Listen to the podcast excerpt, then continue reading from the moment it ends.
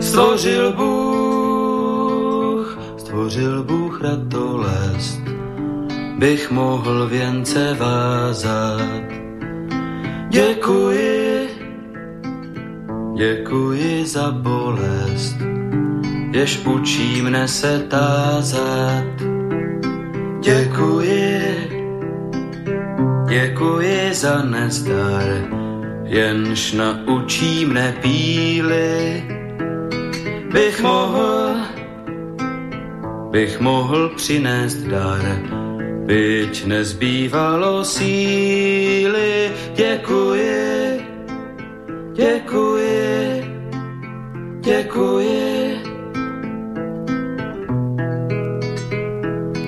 Děkuji, děkuji za slabost, jež pokoře mne učí. Pokoře, pokoře pro radost, pokoře bez područí. Děkuji, za slzy děkuji, ty naučí mne citu, živým již, živým již žalují a křičí po soucitu děkuji, děkuji, děkuji. Pro touhu, pro touhu po kráse. Dobrý večer, vážení posluchači, Stanislav Novotný, zdraví srdče z Prahy, všechny Slováky a Čechy, kterým není stejný osud našich zemí, našich národů. Je zřejmé, že povaha a podoba euroatlantické civilizace se mění takřka před očima a že se celý svět dostává do nového pohybu. Je také zřejmé, že tento pohyb má a bude mít značný vliv na kvalitu života jednoho každého z nás a na naše národní bytí uprostřed Evropy. O projevech těchto změn, o jejich důsledcích, o jejich fatálnosti, či naopak o možných reakcích a řešeních, tedy o jejich plusech a mínusech, si povídáme v pořadu na Prahu změn. Jinými slovy diskutujeme o zkušenostech, znalostech, názorech a činech výrazných osobností žijících v naší složité době. A dnes si budu povídat s Janem Buskem. Vy, milí posluchači, si můžete povídat s námi také a zapojit se do debaty, pokud pošlete svůj dotaz na adresu studiozavináčslobodnývysílač.sk a nebo budete-li telefonovat na číslo 048 381 01 01, to platí pro slovenské posluchače, a z České republiky můžete volat na číslo 00421 483 810 101. Jan Buzek, podnikatel v automobilové elektronice a vydavatel ruské literatury. Dobrý večer, vážený jiné srdečně tě vítám na našem váženém slobodném vysílači a to v pořadu na Prahu změn. Dobrý večer, Stanislavé, děkuji za pozvání a zdravím všechny, kdo nás poslouchají. Uh, Honzo, ty jsi se narodil v Praze, sice, ale jestli správně počítám, tak už od 6 let uh, si v Praze potom nebyl, opustil si s rodiči, si odcestoval do Moskvy. Uh, co to bylo za misi, která tak dle mého soudu zásadně ovlivnila celý tvůj život? No, můj táta, můj otec pracoval v Javě a Java mm, exportovala obrovské počty motocyklů do Sovětského svazu a v té době se tam rozšiřoval, eh, rozšiřovaly se servisní, eh, servisní centra, takže my jsme bydleli v Moskvě a otec cestoval po celém Sovětském svazu a a zprovozňoval a školil a přijímal reklamace a takovou prostě technickou práci okolo motocyklů dělal. A ty Možná moto... bychom mohli připomenout mladším posluchačům, co to všechno ta java znamenala, když jste zastupovali javu, nebo otec. No tak uh, ani nevím, jestli se dá dneska mladším posluchačům eh, nabídnout nějaký vhodný exkurs do té doby, protože ta doba samozřejmě byla ve srovnání s tou, ve které žijeme dnes, nesrovnatelně skromnější a mít e, motocykl Java i u nás v Čechách prostě byla, abych tak řekl, velká frajeřina a v tom Rusku to bylo něco naprosto totálně extra. Takže, takže e, prostě motocykl, český motocykl, československý motocykl Java e, mít jako byl opravdu sen kde jakého prostě mladého, mladého Rusa. A e, nevím, jestli si to někdo jako dokáže dneska představit, ale těch motocyklů se tam prodávalo 100 tisíc, jo, a přitom to bylo ročně a přitom to bylo poměrně úzkoprofilové zboží a e, ty servisní střediska byly po celém Sovětském svazu, bylo jich prostě mnoho desítek a všechny ty střediska bylo zapotřebí prostě jednou, dvakrát za rok oběd a, a tak podobně. Kromě toho Eh, okolo, tě, okolo těch motocyklů eh, vznikaly různý motorkářský kluby, tak jak je v podstatě známe dneska, ale tenkrát byly eh, pod nějakým takovým tím vedením toho Svazarmu. Svazarm v Rusku má jméno DOSAV, jako nějaká organizace pro spolupráci s armádou a ty tam prostě v každém tom městě vznikaly tyhle ty tyhle ty skupinky těch motorkářů a vím, že táta nějak prostě pro ně vymyslel takovou javáckou olympiádu, takže tyhle ty družstva se sjížděla sjížděla vždycky do nějakého města, dokonce se to několikrát konalo v Československu a byla to taková prostě javácká olympiáda. Příští noční vlci možná, ne? Někteří. no, no, možná, že jo, no. Kromě toho samozřejmě se tam prodávaly motokrosové motorky, plochodrážní motorky, to byla, to, byla, to byl takový velice zvláštní extrémní sport, nevím ani, jestli se to ještě dneska jezdí, bylo to nesmírně nebezpečný, ale bylo to obrovský takový stadionový show s motocykly, které se proháněly na ledě a do toho ledu se zapichovali těmi asi, já nevím, 3 nebo 4 centimetrovými hřebíky ocelovými. Občas jeden motorkář přejel přes toho druhého, bylo to prostě nesmírně nebezpečný, strašně. Ale ty severské státy tenhle ten sport měli rády. Mhm. No a samozřejmě to by bylo 6 let, takže na motorce předpokládám se ještě nejezdil sám. No, to určitě ne. Eh, tak co jsi tam dělal vlastně? Čím jsi se bavil v Boske? Hmm, byl jsem byl jsem tam prostě od první třídy jako malý kluk, ale ehm, to, to, to mládí prostě dětství má každý prostě nějaký takový svoje, ale eh, když teda hovoříme o té zvláštnosti, o tom Rusku, tak musím říct, že jsem prostě přijel do Ruska v tom roce 1970, sice samozřejmě jako malý kluk, ale prostě můžu říct, že jsem zažil Moskvu, kdy, eh, kdy třeba naše velvyslanectví je na takové ulici, která má význam asi jako u nás eh, Vinohradská, tak v blízkosti takové té Vinohradské je eh, je, eh, nebo ekvivalentní Vinohradské je tam Tverská ulice, dříve Gorkého a No a kousek od ní je prostě to naše velvyslanectví, který mimochodem Kdyby třeba někoho trápilo, že tady mají rusové velký velvyslanectví, tak to naše velvyslanectví v Moskvě není o nic menší. A, no, je, to, je to palác, jako, který byl postaven v 50. letech opravdu. Je to komplex budov, jo, protože těch budov je spousta i mimo, mimo samotnou budovu velvyslanectví. Ale chci říct, že hned v sousedství toho velvyslanectví prostě byli tenkrát ještě prostě můžu říct, že si pamatuju dřevěnou Moskvu, protože vedle toho velvyslanectví prakticky byly dřevěný, dřevěný takový domy, který se teda v té době už začaly likvidovat.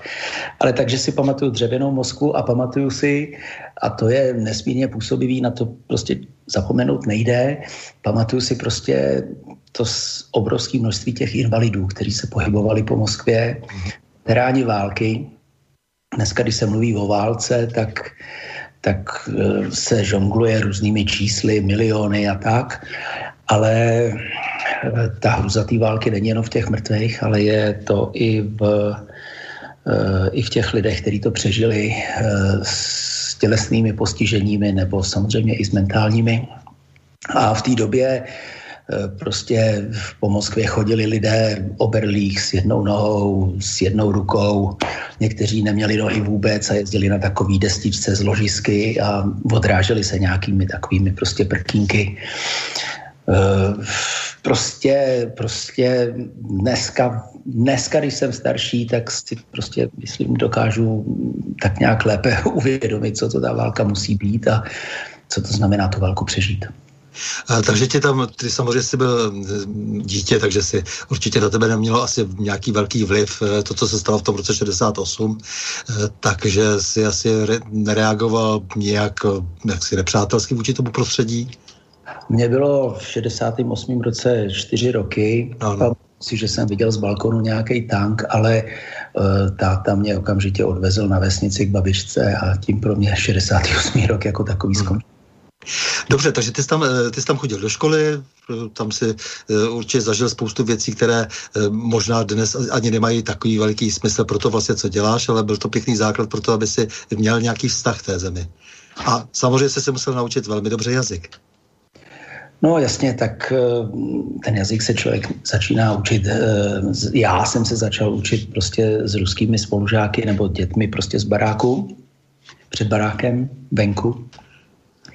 Ale v podstatě teda, abych, eh, abych tady nemluvil jenom o útlém věku, tak Eh, ten můj, te, já tam byl v podstatě, nebo respektive otec tam byl dvakrát, eh, takže po šesté třídě jsem se dostal na čtyři roky do Čech a potom zase v, po prvním ročníku střední školy jsem odjel dostudovat tu střední školu tam a protože jsme tam byli dostatečně dlouho, tak jsem taky nastoupil na vejšku, kterou jsem tam taky ukončil. Eh, tady, tady se dělal strojnickou průmyslovku a tam, tam si pokračoval stejně potom v SSSR? Tam jsem navázal na automobilovou školu a potom jsem šel na takovou nějakou normální ekonomku, by se dalo říct. Jmenuje se to Institut národního hospodářství. Takže strojařina, potom ekonomka. Ano, Uhum. Takže na tom Moskevském institutu národního hospodářství, tak jo, jako dobře. No a e, co si potom vlastně, jako teda, jak jsi si potom představoval svoji budoucnost, protože to už se docela přetáhlo vlastně u nás přes celou normalizaci. E, ty si tam nabil spoustu zkušeností, nějaký možnosti si tam měl nebo neměl. E, jak tě vlastně zasíhlo to období přeměn v Sovětském svazu? Protože ty si vlastně to prožil intenzivně naplno. No, ne, ne, ne, já jsem, já jsem se ze Sovětského svazu vrátil v roce 87, nastoupil jsem na roční vojnu a potom jsem e, nastoupil do podniku zahraničního obchodu Moto, eh, Motokovkovo, prostě tak nějak z tradice. Děda pracoval v zahraničním obchodě, táta, strejda, bylo to takový No jo, ale to, dobře, zažil jsi tam nástup Gorbačova, zažil si uh, diskuze o pěrestrojice, takže určitě si byl u toho, u toho počátku, počátku toho, čeho oni, oni říkají vlastně uh, doba přeměn doba změn. To, to ano, to ano, ale my jsme zažili, nebo já bych tak jako řekl, že jsme zažili tu úvodní fázi, která byla taková jako příjemná, taková, že se leco uvolňovalo, objevily se třeba nějaký první kavárny, jakoby soukromí. Eh, teďko všichni jako si, si byli velice spokojení s tím, co se dalo číst v novinách, nebo já jsem třeba přečetl na pokračování tenkrát v ruštině to, tu Orvelovu 1984, Uh, tak to, ten, to, to, tam, to se tam tenkrát tisklo v ten, v ten okamžik toho nástupu toho Gorbačova, bych řekl, že tam té svobody bylo více než u nás, což mm-hmm jak mě napadá, že možná i dneska. ne, to všichni mají stejnou zkušenost, ano, ano. E, tak e, potom jsi se vrátil zpátky, dobře, e, a e, co jsi šel dělat? Tady mezi tím přišel náš převrat? No, tady, tady, tady jsem strávil dva roky v té PZC, pak jsem nějak dva roky pracoval ještě pro nějakou polskou tady firmu, takovou hmm obchodní, jak se říká, rakve byče volejovky. A potom mi ukradli auto a mému kamarádovi taky už v té době ukradli auto, tak jsme na sebe koukali, vzpomněli jsme si, že jiný náš spolužák z Polska teda eh, montuje alarmy v Polsku, tak jsme se sebrali, vyrazili jsme za ním, podívali jsme se, jak to dělá, přijeli jsme, pronajali jsme si garáž a a já ty alarmy v podstatě do, do určitý míry dělám do dneška 30 let. No. I když to nejsou obyčejní alarmy, jsou to dneska takový ty GPSky na vyhledání ztraceného auta. V podstatě jsem v tom nalezl zábavu, je to, vždycky mě to bavilo, jako když někdo někomu ukradne auto, tak pak mohl zase ukrást zpátky, to prostě. Takže díky tvému specializovanému vzdělání si taky měl samozřejmě patřičné kamarády a hned, když se objevila právě ta díra na trhu eh, na počátku 90. let, tak si se pustil do podnikání v oboru. No tak byli to spolužáci. Stálo by možná ještě za zmínku, že v mých dobách eh, v tom Sovětském svazu studovalo průběžně 2000 českých studentů, československých, omlouvám se. Eh, takže, takže jsme taková, jako trochu se ty lidi znají, trošku se stýká. Mm-hmm. No, ale... Takže si podnikal, dopodnikal si, nebo pak si změnil podnikání a e, co jsi usmyslel? Ne, ne, takhle, já bych to řekl, já bych to řekl takhle, já bych nechtěl hovořit o nějakým, o nějakým mým tady prostě um, snažení, komerčním snažení na, na poli zabezpečení aut. Je to takový obor pro obor, je to prostě, nechci, nech, nevím, jestli to stojí extra jako za řeč. Eh, spíš, spíš eh, je trošku komický to, že eh, po tom návratu jsem, eh, ne že bych na sovětský svaz nějak nebo na Rusko zanevřel, ale eh, prostě neměl jsem žádný obchodní, obchodní kontakty. Pravda, nějaký jedné firmě jsem tam prostě rozjel pobočku, když mě tam posílali a, a tak, ale to, to, to nepovažuji za, nějaký, jako, za nějakou seberealizaci. Prostě tu ruštinu jsem využíval tak nějak pasivně. No a později jsem si prostě začal klást nějaký životní otázky a zjistil jsem, že ten český internet mi nějak nestačí, že ty objevy, které jsem tam na tom českém internetu dělal, se poměrně brzo vyčerpaly, asi tak já nevím, za rok řekněme. A a, a najednou jsem si prostě vzpomněl, že umím rusky, až jako komický to bylo, takže jsem zadal prostě ty otázky, které jsem v tom Google hledal, jsem je zadal prostě kyrilicí a No a náhle se mi prostě úplně otevřel nový vesmír, protože, e, protože málo platný, e, těch Rusů je víc, jsou asi zřejmě více rozcestovaní, mají větší smysl pro výměnu informací a takže, takže jsem prostě najednou objevil nejrůznější paletu prostě osobností, politiků, filozofů, náboženských snad i fanatiků, nejrůznějších léčitelů a, a tak. A tak jsem se tomu začal věnovat. No a potom jsem, potom jsem uh, objevil knížku, která se jmenovala Kdo přinutil Hitlera přepadnout Stalina. Tu jsem si přečet. Obrovsky na mě zapůsobila a tak nějak jsem začal přemýšlet, že si ji nemůžu nechat pro sebe. Tak jsem ji začal překládat, najednou jsem zjistil, že to je moc práce, přeložit knihu a usoudil jsem, že zadarmo to dělat nejde. Tak jsem přemýšlel, jak to teda udělat. Uh, usoudil jsem, že mě nikdo asi za ní extra neodmění a že budu muset si ji sám vydat. No, takže jsem vyhledal toho autora, koupil se autorský práva, No pak jsem ji asi rok po večerech překládal. a e, No a pak byla přeložená, tak jsem ji vytisknul a když jsem ji měl vytištěnou, měl jsem prostě, já nevím, 1500 knih v garáži a tak jsem začal obcházet knihkupectví, no a zjistil jsem, že že všichni se na to tváří tak nějak jako, jako jo a ne a, a, a tak a, a žádná marže jim není dost velká, tak, tak jsem prostě usoudil, že si založím takový malý e-shop, internetový obchod s jednou knihou, co jsem taky udělal eh, s, s pomocí několika takových těch, jak, jo, jo, nevěděl jsem, jak, nevěděl jsem vlastně, jak to dostat mezi lidi, takže, takže jsem uh, využil, využil té příležitosti, to tenkrát frčelo nějak před těma čtyřmi lety, ty kremelský weby, jo, tak jsem si zadal do internetu kremelský weby, tam na mě vybě, vyběhnul ten seznam, tyhle ty všichni jsou špatný. tak jsem, jim, tak jsem jim všem poslal prostě takový, přeložil jsem knížku, teď ji takhle mám a pomozte mi prosím pěkně, s, já nevím, zpropagovat. No a asi pět z těch 40 webů odpověděli, že jo. No a najednou začaly chodit objednávky a bylo to fajn. No. Takže, uh, takže, uh, takže jsem, a ty, a ty lidi se pak ptali, ty lidi se pak ptali, co jako chystám, co ještě vydám a, a já jim říkám, no to prostě to já nevím, to, to, to trvá rok, to, to není hned, že? Tak jsem pak našel nějaký další dvě ještě vydavatelství, se kterými dodnes spolupracuji a jejich knihy prodávám, jsou tematicky podobné a a mezi tím teda jsem přeložil další dvě, no. Takže ty si vlastně opravdu těch, eh, dejme tomu, já nevím, kdy tě to napadlo, že začneš vydávat, eh, vydávat ty knihy, eh, tak dejme tomu třeba nějakých 20 let si nesledoval dění v Rusku a pak si byl překvapen, co se tam všechno děje? No, v podstatě se dá takhle říct.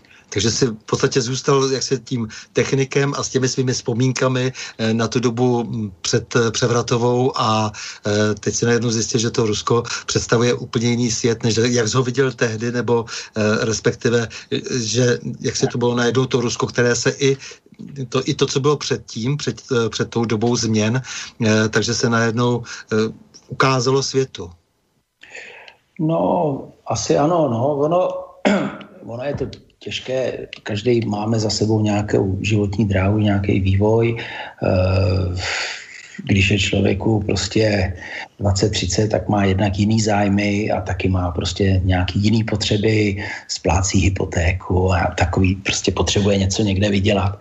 Já jsem se prostě před nějakýma pěti nebo necelými deseti lety dostal do situace, že jsem měl všechno splaceno a že mě začalo tejrat eh, prostě pracovat pro peníze. Ono je super, když člověk nějaký peníze vydělá, no ale musí vás to prostě vysloveně bavit, jo. A, a to zboží, který jsem předtím prodával, mě bavilo a, a lidi mi v podstatě taky ve finále asi byli vděční, ale no, ono to strašně jako, bylo to náročné to dostat mezi ty lidi, protože protože když prodáváte automobilovou elektroniku, tak je to takový, řekněme, druhotný trh. Vašimi zákazníky jsou vlastně lidé, kteří si teď právě koupili auto a vy se k ním nedostanete jinak než přes toho autoprodejce. A, a, a ten vztah s tím zákazníkem není ve finále přímý a, eh, a má to prostě svá omezení, svá úskalí, problémy se zárukama a tak dále a tak dále. Kdežto, kdežto tady když jsem se pustil do těch knížek, což bylo naprosto spontánní, úplně výstřel do prázdna, tak jsem najednou zjistil, kolik vlastně žije kolem mě lidí eh, společných, se společnými názory, společně naladěných a pochopitelně daleko sečtělejších, tudíž jakýkoliv kontakt s nimi je doslova svátek. No já to vnímám tak, že ty jsi v podstatě idealista a že si najednou cítil tu potřebu, jak, ří, jak jsi říkal, živit se s prostředkováním eh, té části ruské kultury, která tě eh, osobně zajímá. A že si teda vlastně v tom roce 17 se rozhodl, že se tomu budeš věnovat v podstatě naplno. Je to tak? Teď se tomu věneš úplně naplno? No je, ono totiž, vemte si, že, vemte si, že prostě v každé kultuře jsou prostě nějaký jednotlivci, kteří někam cestují a, a něco přivezou a, a s tím, co tam viděli, nebo s tím, co přivezli, se podělí. Někdo, já nevím, může jet k indiánům a tady pak učí lidi stavět TP, nebo tajský masáže, nebo pizzu nějakou, nebo prostě cokoliv. Já to nechci jako nějak bagatelizovat. No a na to Rusko, na to Rusko a na jeho některé prostě postavy eh, se našinci, si našinci zvykli eh, tvářit prostě skrz prsty nebo je vnímat prostě s nějakým despektem, odstupem.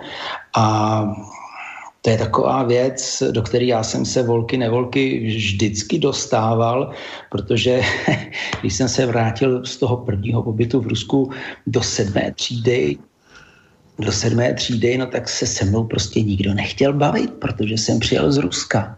Uh-huh. Jo. Tak eh, a teď si já, já jim jako říkám, a co, jako, o co jde? On říká, no kdyby prej přijel z Paříže, tak to by bylo jiný, jo. No tak, tak, tak prostě vemte si, jak ta mládež tenkrát byla, ty moji vrstevníci, jak byli tenkrát vychovaný a dneska mm, se to třeba trošku změnilo, no ale o kolik, že jo. No tak dívali, dívali jsme se skrz prsty, ale mělo to svoji vnitřní logiku po roce 68. No, e, směrem na východ, tedy na sovětský svaz, samozřejmě, že to nemá nic společného s národem a s kulturou. To, kdo eh, hleděl takto na kulturu, tak byl, tak byl prostě opravdu hloupý a hloupým zůstal, že většinou. Jasně, ale prostě já jsem si zvyk, já jsem si zvyk, že že, že mi v podstatě mi přinášelo, abych tak řekl, fyzickou bolest, když jsem viděl tu omezenost těch lidí. Mm-hmm. Jasně rozumím. Který, který mi budou vykládat, já nevím, takový ty anekdoty, že v Moskvě je továrna, která vyrábí levou rukavici a v Leningradě pravou a teď mají spolu socialistickou soutěž a ta jedna splní plán na 500% a ta druhá na 100. Ha, ha, ha, ha, ha. Jo? To prostě to je, to je, to je jako třeba to někoho rozesměje, no. Ale já chci říct něco jiného. Prostě každý národ, ka, každý prostě eskimáci, to je jedno, kdokoliv, jo.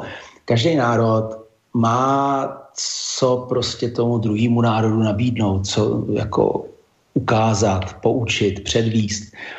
A ty Rusové je to prostě jedna šestina souše, mají, abych tak řekl, nejdokonalejší know-how na přežití, to taky dokazují celou, celé svoje dějiny. Eh, je to, prostě, je to prostě národ, který nelze přehlížet v žádném případě. A, a když se...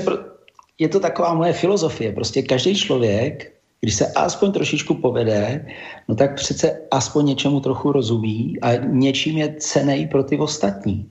A pokud já Prostě mám s těma Rusama spole- zkušenost, rozumím jim, chápu jejich mentalitu, vím, co mě na nich těší, láká. Pokud se mi na nich něco nelíbí, no tak dobrý, tak to tam nechám. Ale ty ostatní věci, eh, které stojí za to podělení se se smými tady soukmenovci, prostě když to za to stojí, no tak to, to koukám přivíst, no. Než se pustíme do knížek, tak eh, ty se ještě prozradil, že eh, sportuješ, takže to má blízko k tomu, k těm závodům o přežití, protože eh, říkáš, že máš rád zimní kempování a že uběhneš tisíc kilometrů a já nevím, co všechno za polárním kruhem, že rád, rád přespíš, jachtaříš, všechno možné, tak tomu se věnuješ ještě pořád, jako už tě taky 20, v nějak v velké síle? Helejte se to, jako takhle, když se to řekne, tak to zní, tak to zní, tak to zní hodně jako já nevím, nějak nadneseně, uh, uběhnout tisíc kilometrů za, za rok není, není žádný velký výkon. Uh, půjčit si jachtu tamhle v Chorvatsku. To, A já, já jsem neřekl, že to je za rok, no jo, to je pravda. Kempovat, kempovat za polárním kruhem, no tak ono to zní možná trošku, trošku jako extrémně, ale byl jsem tam se zkušenějšími lidmi, než jsem já a nebylo to, nebylo to v žádných třeskutých úplně jako těch supermrazích, bylo to bylo to prostě e, v okolí Murmansku o, o, o, omývaným golfským proudem, takže tam větší mráz než minus 20 nebyl a to není prostě nějaký jako velký problém, opravdu ne. Zvlášť, když se prostě sportuje, když putujete a táhnete sáně, tak jste spocený pořád. Takže e, ty jsi se rozhodl, že v podstatě změní svůj život, protože samozřejmě budeš úplně jinak nahlížet na ten život, když se začneš studovat myšlení jiných, budeš eh, vydávat knihy, které zároveň bude někdo číst, to znamená, že budeš sledovat obě ty strany. A vedle toho ještě budeš samozřejmě studovat tu materii eh, toho autora, ale budeš také muset rozumět nějakým způsobem eh, těm autorům, protože my jsme si říkali, když jsme si dohadovali to dnešní povídání, že si budeme povídat samozřejmě o tom tvém nakladatelství školství zakázané vzdělání, to by tady mělo zaznít, že to je e, velmi vtipně nazváno zakázané vzdělání, protože opravdu se zdá, že je nám zakazováno e, v posledních e, letech e, se vzdělávat o zemích, které e, nám jsou zakázány vůbec celkově, tak abychom se ani nevzdělávali, protože e, ti, co e, jak si nám to zakazují a, a zatahují onu pomyslnou oponu e, směrem na východ, e, tak sami vědí,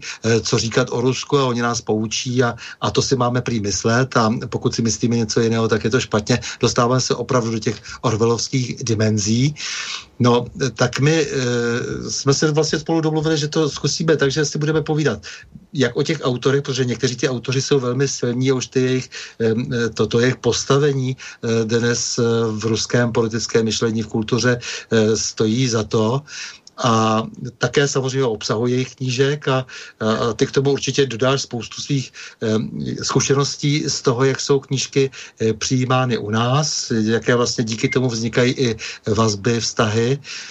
No tak e, pojďme, pojďme do toho, pojďme začít. Ten první autor, kterého si e, nadhodil, nebo, jako, nebo který samozřejmě je dejme tomu, alternativě, velké části alternativy, zde řekl bych, notoricky znám téměř.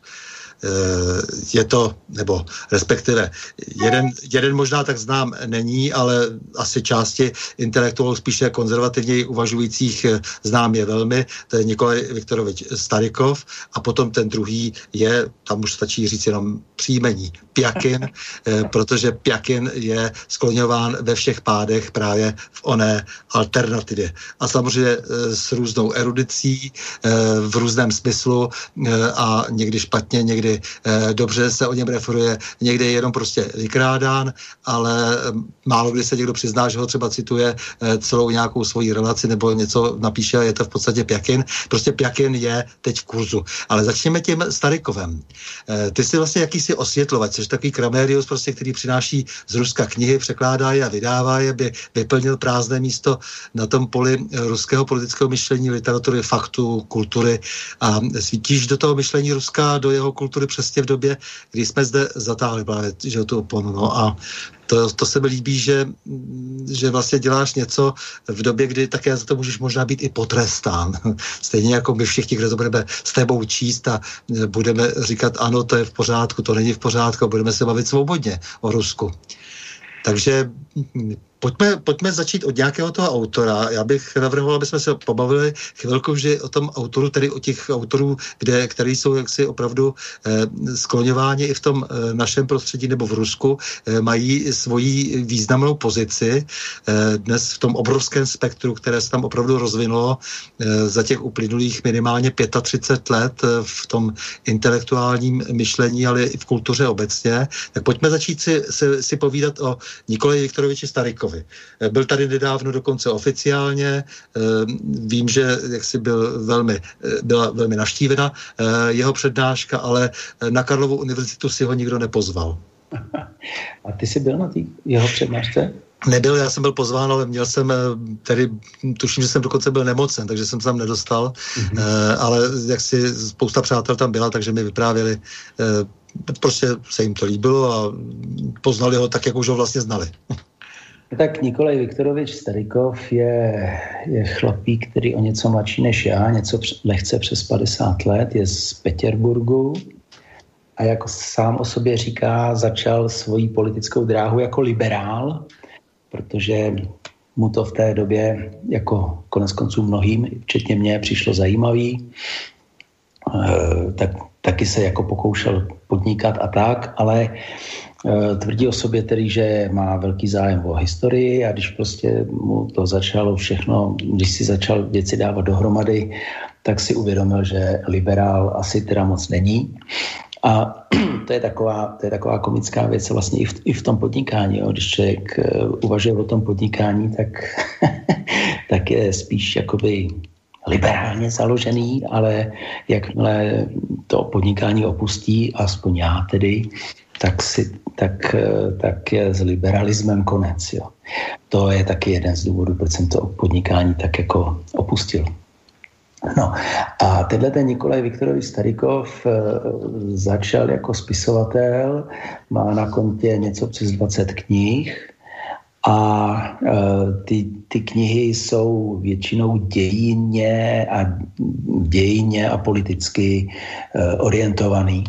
Eh, ty tituly, jenom si prostě představte, jedna se, jeden ten titul se jmenuje například Kdo financuje rozpad Ruska, eh, nebo, nebo Šašer Laněvť, za vším hledej ropu, nebo takový, takový podobný, takový eh, má tam knihu o privatizaci rublu, Eh, knihu Geopolitika, knihu Nenávist, jo, neboť eh, jeho bádání, eh, jeho průzkum západní nenávisti Ruska vydal na celou knihu.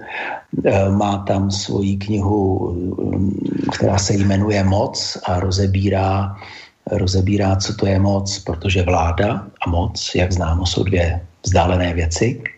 Ne, po každé se překrývají. No a mně eh, všechny ty knihy v podstatě přišly zajímavé, spoustu z nich jsem přečet, ale ale to, kdo přinutil Hitlera přepadnout Stalina, e, mě prostě opravdu vzala u srdce. Jednak se to čte jako detektivka, je to prostě opravdu takový lehký, záživný, poutavý čtení. E, no a hlavně, hlavně to dává, dává logiku do, do toho vzestupu toho Hitlera, co se vlastně stalo, proč se to takhle stalo. U nás, eh, zvlášť třeba ty chudáci děti, jsou prostě vyučováni, vyučovány eh, jako, že to byl blázen, chtěl ovládnout celý svět, no co si na něm vemete, no prostě byl to blázen, jo. Jenomže všechny ty kroky, který dělal, který podnikal, tak jednak dávali logiku a hlavně dávali logiku e, i ty okolnosti, které ho provázely, protože o tom, kde se například uspořádá olympijský, olympiáda, olympijské hry, e, o tom se přece nerozhoduje v Německu nebo, nebo nerozhoduje v Hitlerově štábu. O tom, o tom prostě rozhoduje nějaká ta nějaká, jedna z tváří světovlády, řekněme, koho, koho odmění svou pozorností a dá mu tu příležitost uh, uspořádat ty hry, uh, posílit svoji prestiž a v neposlední řadě vydělat si. A, no tak eh, celkově, když ho zhodnotíš toho Starikova, ještě, než, ještě, ještě se vrátíme no. potom k tomu, eh, k tomu tématu té knihy, tak eh, mm, on vlastně je i politický činitel, se dá říct. No Starikov, Starikov, je, Starikov je svým způsobem politický činitel, ovšem on založil, on založil stranu Veliká vlast, Veliké atěčestvo no. a, vedle toho s tou svojí stranou a s těmi svými politickými aktu, a, e, aktivitami e, byl aktivní v, v NOD, jo, to je e, Národní osvobozenecké hnutí, protože i v Rusku funguje takováhle instituce, která, nebo organizace, která si říká Národní osvobozenecké hnutí a vysvětluje podle některých příznaků, který ani nám v Čechách by nebyly cizí, že Rusko je kolonie a že je potřeba ten, ten koloniální útlak setřást. Takže, takže on, on je takový, takový politický aktivista. Když se potom e, rozpoutala ta šlamastika na Ukrajině, tak velmi často jezdil s nějakými sbírkami e, do Donbasu, předával nějaký peníze místním prostě odbojářům nebo, nebo tak. No, čili, čili on je takový, takový prostě politicky, politicky angažovaný člověk, je to takový velký vlastenec, má spoustu takových spoustu uh, abych tak řekl, vlasteneckých takových názorů, eh, například, eh, například ten zákon o tom, že, že ruští úředníci nesmějí mít účty a nemovitosti v cizině. To je jeho velké zadosti učinění, protože on o sobě tvrdí, že to prostě požadoval jako první už dávno. Tak dneska to teda v Rusku takhle mají. On je 70. ročník a vlastně eh, logicky bylo pár let, eh, když eh, přicházely právě ony změny, tak v té době určitě byl daleko liberálnější, on to o sobě i říká a vlastně prošel podobným vývojem jako celá řada lidí u nás. Také my jsme byli, když tady se blížila svoboda, když náhle bylo jasné, že všechno už je jinak a že komunisté to moc spouštějí a bude se jaksi mohlo, moci svobodně dýchat a cestovat. A, tak jsme byli e, daleko liberálnější, ale postupně jsme zjistili, že e, oni, ty, oni ty důležité e, regulace jsou nutné, to znamená, dejme tomu, to je ta, ten konzervatismus té ekonomice státní i osobní, ale zároveň, ale především, že je teda nutná ta seberegulace a že je důležité, abychom ctili nějaké hodnoty tradiční, jinak se utopíme v tom myšmaši, v těch eh, nesmyslech, které se na nás účelově ideologicky eh, hrnou ze všech stran. A, a to on, myslím, eh, zažíval naplno. On vlastně v tomto smyslu byl, se, se změnil až jaksi k takového, k takového, takového toho pro někoho možná i nudného konzervativce.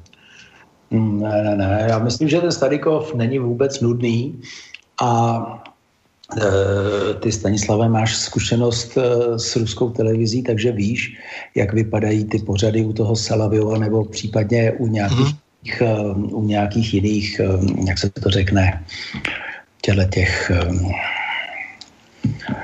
moderátorů, ví, že oni tam na sebe různě řvou. A... Ano, to je daleko, daleko živější samozřejmě než tady. Daleko živější a abych tak řekl nedisciplinované, tak tenhle ten Starikov je prostě takovou výjimkou, protože on vždycky vystupuje velmi, velmi uhlazeně, E, nikomu neskáče do řeči, mluví naprosto věcně, věcně, přesně. E, ten chlapík to má prostě v hlavě srovnané, ale ne, to, to se právě proto říkám, že takové hlasy jdou, protože samozřejmě lidé často chtějí vidět krev nebo ty hádky nebo e, nějaké extravagantní věty, které se potom nedají zdůvodnit a obtížně se stahují zpátky a to on nedělá. Takže proto no. říkám, že někdy může působit tím dojmem, ale vlastně je v tom ta, eh, je to, je v tom ta příjemná jistota. Jako, těch, tak, takhle, takhle já si ho hodnotím, tak já mám zařazený. No. Dobře, ale ještě chci říct teda, že on zase na druhou stranu, on je opozičník, jo? protože v Rusku je ta, tam se prostě ustálilo to status quo těch pěti politických stran, co tam mají a ty mezi sebe nikoho nepustí. On sám se taky ucházel o nějaké, o nějaké ty, aby, aby se prostě dostala jeho strana do parlamentu a, a a setkal se se stejnou zkušeností jako náš, náš prostě poslanec Okamura, že když sbíral ty podpisy, tak tak mu řekli, tady ten podpis se nevešel do čtverečku a, a, a spoustu těch archů mu prostě vyhodili. Takže on v podstatě usoudil, že opravdu není možné ty podpisy pozbírat a že to je jenom taková prostě politická fikce, že jakoby je to možný, ale skutečně se prostě do parlamentu nedostal, čili on uh, pracuje jako neparta, neparlamentní strana a teďko zvlášť v poslední době už ani ne jako strana, ale jako politické hnutí. Mm-hmm.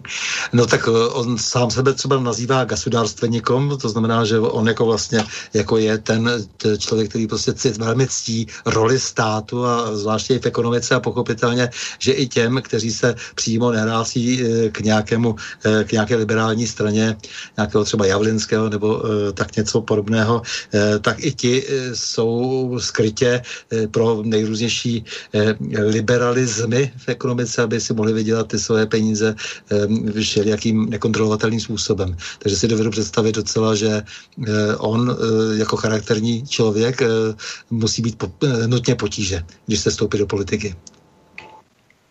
No, jasně, ano ale jak říkám, jo, e, v podstatě jedna věc jsou potíže e, způsobený třeba nějakým charakterem nebo politickým názorem, ale hlavní potíž je ta, že prostě ty chlapci, co tam jsou, tak prostě nikoho cizího mezi sebe nepustí. Jo? To, a, a to, to, jaký už by ten cizí, cizák měl názory, to už je prostě druhořadá věc. Mm-hmm. E, tak k tomu, co si, co si od něho všechno vlastně vydal, nebo pojďme se trošku pobavit no, o tom, co napsal, co si vydal a dejme tomu i malinko o obsahu těch knížek a zároveň prosím eh, odpověz na otázku, eh, kterou jsme tedy dostali od Jana z Detvy. Ptá se, jestli ještě vzpomínanou knihu o Hitlerovi a Stalinovi lze zakoupit. No samozřejmě na naší stránce zakázané vzdělání CZ budu rád. Děkuji. Tak, eh, tak pojďme, se, pojďme se pustit do, eh, do teda toho rozboru eh, toho, co jsi vydal a jak vlastně, si, jak vlastně vytváříš vůbec, dejme tomu, jestli vytváříš, jak si, dejme tomu nějaký obraz vlastně o díle nějakého člověka, nějakého autora, autora už dnes slavného, jako je Starikov, jestli k tomu máš nějakou zvláštní koncepci nebo nemáš, nebo jenom jestli bereš ty knížky, tak když se ti zdá, že je dobrá, tak ji prostě vydáš. Eh, v podstatě, v podstatě na tom nic extra vědeckého není, i když se mi zdá, že to je dobrý a že má cenu s tím strávit ten čas, tak to udělám. Ale chci říct takhle, eh, já už když jsem, už když jsem eh, chystal toho Starikova, tak v té době už jsem samozřejmě věděl, co to je koncepce obecné bezpečnosti. O tom by možná taky stálo za to říct aspoň pár vět. Je to taková nová pokud tedy v, v, v, abych tak řekl, v politice nebo v, v politické filozofii 30 let je ještě pořád nová. Čili asi 30 letá taková politická věda původem z Ruska a je to taková teorie, která e, pracuje s klasickými hodnotami, tradičními hodnotami, e, pracuje s Bohem jako s nejvyšší autoritou a věnuje se v podstatě veškerým společenskovědním oborům, zejména sociologii, ale i vzdělání, je tam trošku něco o zdraví, eh, je, je, je tam eh, národnostní problémy, rozebírá spousta, spoustu věcí, spoustu zajímavých věcí. A čili já jsem tenhle ten obor sledoval v podstatě od samého začátku, kdy mě to zaválo na ten ruský internet a záhy jsem eh, začal sledovat i ty programy Otázka odpověď Valerie Viktoroviče Pjakina, který běží eh, v tom originále od roku 2012 a posledních, já nevím, 4-5 let eh, jsou velice rychle překládány nebo titulkovány do češtiny. Takže i tohohle toho Valerie Viktoroviče jsem při z toho internetu znal. A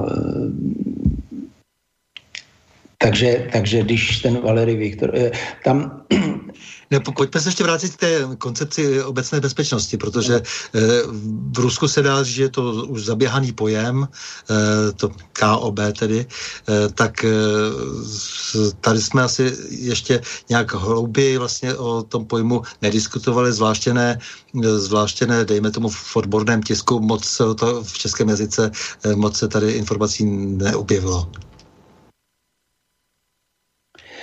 No jo, eh, neobjevilo, ale je to, je to těžko říct, čeho začít. Je to, je to něco takového, jako by občanská nauka, protože spousta, spoustu věcí, které se dneska učíme a, a v podstatě i, i výš než na prvním stupni, tak eh, tak eh, většina, eh, nebo spousta těch věcí má takovou jakoby omezenou platnost, lidem se nevysvětluje, co to je, já nevím, válka, co to je stát, co to je národ, eh, mm, nevědí, jakým způsobem je uspořádána moc ve státě.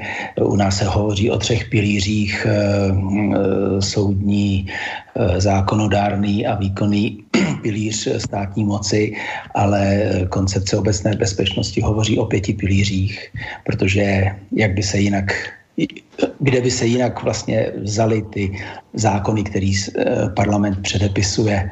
Ně, musí vzniknout nějaká, nějaká poptávka, nějaká, nějaká autorita, eh, která řekne, který zákon je zapotřebí do společnosti zavést. Že? A na to bych řekl, že naše naše občanská nauka, nebo jak se ten předmět dneska jmenuje, eh, vůbec nemá, vůbec nemá eh, jakoby odpověď. Jo. Eh, čili, čili tam je, tam je takzvaných, oni to mají rozděleno na takových šest priorit v buď to teda pro udržení společnosti, anebo pro vedení války. E, v podstatě e, koncepce obecné bezpečnosti jako první dává odpověď na to, co to je hybridní válka, protože e, slovní spojení hybridní válka je, je slovo, kterým nás tady strašejí prostě už leta letoucí z, z televize, ale nikdo neřekl, co to hybridní válka je. Eh, koncepce obecné bezpečnosti eh, nabízí tedy názor, že válka je soubor metod eh, namířený na získání cizích prostředků a zdrojů. A jakou metodou je získám, je prostě úplně jedno.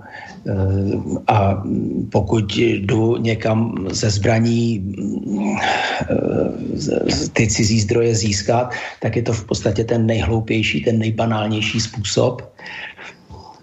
Protože vždycky na tom místě eh, si vychovám tí, tou střelbou a těma vošklivostma nějaký, nějaký odpor, nějaký partizány, který mě stejně vyštípou brzo tam jo.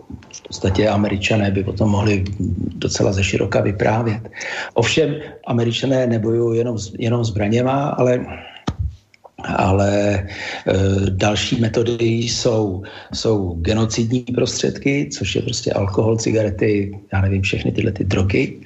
Dále to jsou peníze, dále to je ideologie, dále to jsou dějiny, ku podivu, No a nejvý, nejvyšší, nejvyšší prioritou e, válečnou je světonázor.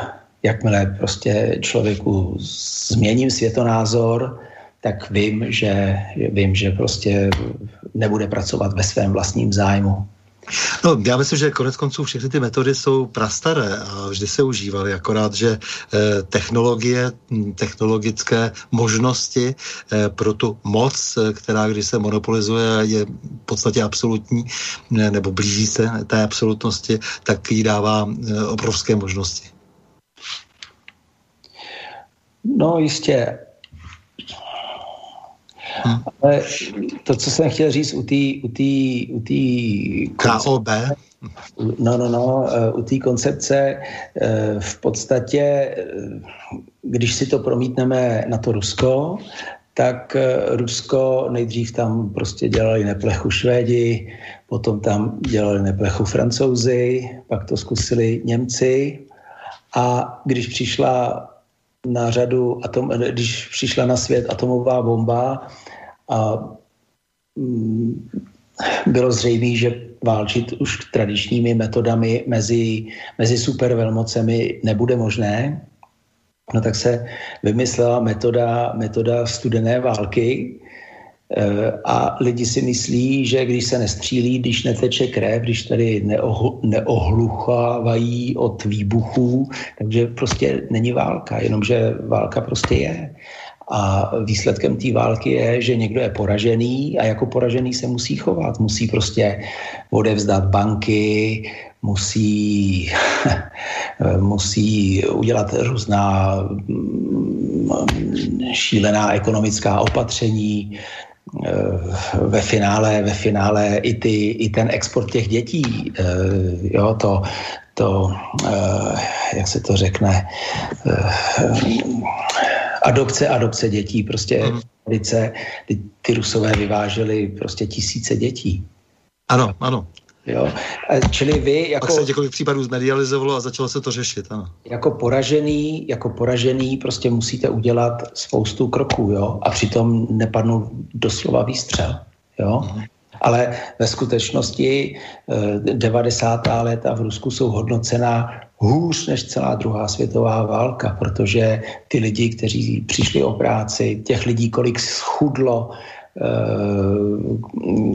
kolik se jich, kolik si zkrátilo život, kolik se jich nenarodilo, tak eh, tyhle, ty, tyhle ty civilizační výpadky byly srovnatelné s druhou světovou válkou. Eh, k tomu Starikovovi ještě chceš něco dodat, to znamená nějaké tituly, které si vydal něco málo eh, k tomu, proč je třeba číst Starikova ještě, tedy ten či onen konkrétní titul? Ale já si myslím, že, eh, že, že ta kniha, kterou jsem si vybral, byla neobyčejně šťastná, Mm-hmm. Že, protože z toho, co Starikov napsal, ne, že by ty věci nebyly zajímavé, ale myslím si, že ten, ten vývoj, který vedl v Německu k druhé světové válce, to je to, co se nás naprosto bezprostředně týká. Takže, takže já jsem velice rád, že jsem s touhletou knihou začal. Mimochodem je to pro mě do dneška nejúspěšnější jakoby kniha. A potom se tedy stala, možná bych i pokračoval se Starikovem, jenomže jenomže mám eh, rezortního kolegu na Slovensku, který vydává knihy ve slovenštině a, eh, a on mi tak nějak všechna ta práva eh, na toho Starikova vykoupil a Slováků je tedy méně než Čechů, to každý ví, ale jejich čtenářský potenciál je srovnatelný, zvlášť teda té ruské literatury. Aha, to je zajímavé. Mhm. No, na Slovensko, na Slovensko prodávám v podstatě stejný počty jako, jako v Čechách. Takže skočíme se Starikovem pro teď. Takže, takže tím, pádem, tím pádem já jsem se od Starikova odpoutal a, eh, a tím, že, tím, že prostě eh, ty vědomosti, které nabízí Valery Viktorovič Pjakin, se dostaly do knih, tak mi přišlo nesmírně atraktivní uh, tyhle ty knihy vydat. Takže uh, přišla na svět série uh, Svět křivých zrcadel. První jsem, jsem uh, přeložil s pomocí kolegy Vavrušky, dvojku jsem přeložil sám a teďko trojku a čtyřku mi pomáhá kolegyně. Mm-hmm. Tak eh, měli bychom se trošku probrat eh, přece jenom víc eh, Valerem Viktorovičem Pjakinem, protože on je takový trochu vždy tajemný, vlastně složitě se dává dohromady i jeho životopis. Jak by, jak by si ji stručně charakterizoval? Je to asi u nás jedna z nejznámějších, ne nejznámějších vůbec eh, figura na poli eh, politologie, politického myšlení, eh, je to analytik, aktivista, publicista, je to třeba i prorok do určité míry? No, prorok, zrovna ta, zrovna ta koncepce obecné bezpečnosti říká, že plánovat znamená předvídat, nebo předvídat znamená plánovat. Jo? A plán je tak dobrý, do jaké míry se v těch procesech člověk orientuje, takže ono vlastně mezi plánováním a předvídáním eh, ve finále není tak jako velký rozdíl, pokud je tam nějaký vůbec. Jo, že buď to, buď to plánujete dobře nebo špatně, anebo předvídáte dobře nebo špatně, to je vlastně to samé. No my jsme zažili tolik prognostiků, kteří jak si, si vymýšleli, až se jim od úsprášilo, eh, že samozřejmě jsme vždy zvědaví na někoho, eh, kdo něco řekne a ono se to opravdu třeba za rok stane, nebo dokonce to bude pravda zítra. Ne, ne, ne, ne, ne, Stanislave, prosím vás, eh, nechci jmenovat, jo, ale nejenom prognostici, ale máte i státní manažery nebo prostě jo, jo. různé osobnosti, eh, o kterých si kolikrát říkáte, to přece není možné, tohle to pohnojil, tamhle to pohnojil, zase mu dali práci, zase to zkazil, jenomže ty lidi třeba hrajou žravou dámu a my si, my, my, my, my no, nám se to jakoby nevejde do naší logiky, ale oni mají třeba za úkol tu prognózu udělat špatnou, nebo, nebo prostě ten obchod udělat špatný. Jasně. Ale je to jak na běžícím pásu, takže mě zajímají ty lidi pravdiví, opravdoví a e, pochopitelně o, tě, o těchto těch e, všech jaksi, e, součástech nějakých skutečných konspiračních her e, se bavit teď nechci. Takže pojďme se ale podívat na toho Pjakina. Tak on vlastně e, je z takové velmi exotické republiky, on je vlastně z Altajské republiky, e, vystudoval v Barnaulu, e, vlastně se účastnil zpočátku právě toho liberálně demokratického hnutí, byl sám eh, členem, eh, členem strany, eh, liberálně demokratické strany Sovětského svazu ještě. A e, potom tedy se samozřejmě nějakým způsobem také, taktéž vyvíjel. A, ale je, je, je, je, je, říkám, je, je to i pro mě, nejenom pro mě, ale pro celou řadu lidí e, záhadná osoba, protože se velmi obtížně některé detaily dohledávají, ale nicméně je to tedy ten představitel e, nakonec teda e, koncepce e, obecné bezpečnosti, to je pravda, no ale říkám, má tedy ten, ten, ten, ten, ten jeho počátek e, politického angažmá e, byl tady. Eh, on potom, eh, pak to byla nějaká ta, mm, eh, to národné divižení Bagdržavniu, NDKB, NDKB, tam se vždycky bojím, abych neřekl NKVD, NDKB a tam nějak působil velmi silně a zastupoval vlastně tu, tu organizaci v Altaji, no a nakonec se dostal mm, vlastně do co se týká teda tého toho slavného fondu eh, koncepčních technologií do Sankt Petersburgu, kde fungoval v tom fondu eh, od roku 4 do roku 17 a pak eh, do Moskvy, takže ta jeho poslední velmi silná aktivita je fond koncept, konceptuálních technologií vlastně. Eh, takže kromě teda toho KOB, o kterém jsme tady mluvili, což je něco, eh, co by opravdu se tady mělo ještě potom později možná i v tomto pořadu třeba nebo v jiném pořadu rozvíjet, abychom se dozvěděli, co všechno si pod KOB pod tím, pod, pod tím koncepčním obecným, pod té koncepční obecné bezpečnosti máme představit, ale potom mě také zajímá, co, že je to tedy ten fond konceptuálních technologií? No prosím tě, eh, koncepce obecné bezpečnosti je nauka jako taková a nemá žádnou strukturu. Eh, mývala kdysi autorský kolektiv eh, a ten, nebo jakoby nějakou, nějakou nějaký, nějakou společnost myslitelů, řekněme, společnost myslitelů, který si říkal vnitřní prediktor. A e, tenhle ten vnitřní prediktor měl autorský kolektiv a ten vydával knihy. Uh, nevím, do jak, jak, velká, jak velký kolektiv to byl, nebo jak velká, jak eh, koliká hlava byla ta struktura toho vnitřního prediktoru. Nicméně, když odešel Valery Michailovič Zaznobin eh, před, já teď nevím, dvěma lety, tak, tak v podstatě tenhle ten vnitřní prediktor přestal ty, svý, ty svá, ta svá díla vydávat. Uh, a na to navázal právě Valery Viktorovič tě, tou sérií eh, svět, eh, o světě křivých zrcadel. A jinak koncepce obecné bezpečnosti nemá žádnou strukturu, nikdo jako nikomu nepodléhá a studenti kdybych to měl jako karikaturizovat, tak si prostě představme marxistické kroužky před 100 nebo před 150 lety. E, ty lidi prostě četli nějakou knihu, scházeli se v nějakých společnostech, probírali ty myšlenky, e, pokoušeli se je aplikovat na to, co viděli kolem sebe. A v podstatě to samé je koncepce obecné bezpečnosti. Té literatury je prostě dostatek, jo, těžko to přečíst všecko, je to asi 60 knih, některé z nich nich jsou pořádně tlustý. A do češtiny bylo přeloženo něco přes 20. No a eh, a, a jeden, jeden z takovýchto spolků, jeden z takovýchto spolků je ten Altajský uh, fond konceptuálních technologií.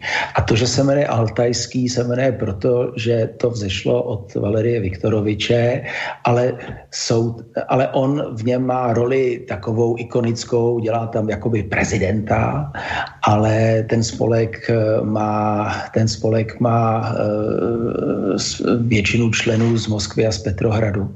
Takže eh, takže ono se to může tvářit, že to je z Moskvy a z Petrohradu, ale eh, jako srdcem, srdcem toho, toho fondu konce, konceptuálních technologií je Valery Viktorovič a to, že to je z Moskvy a z Petrohradu, to je vždycky, to nějak souvisí s, s registrací toho, toho fondu.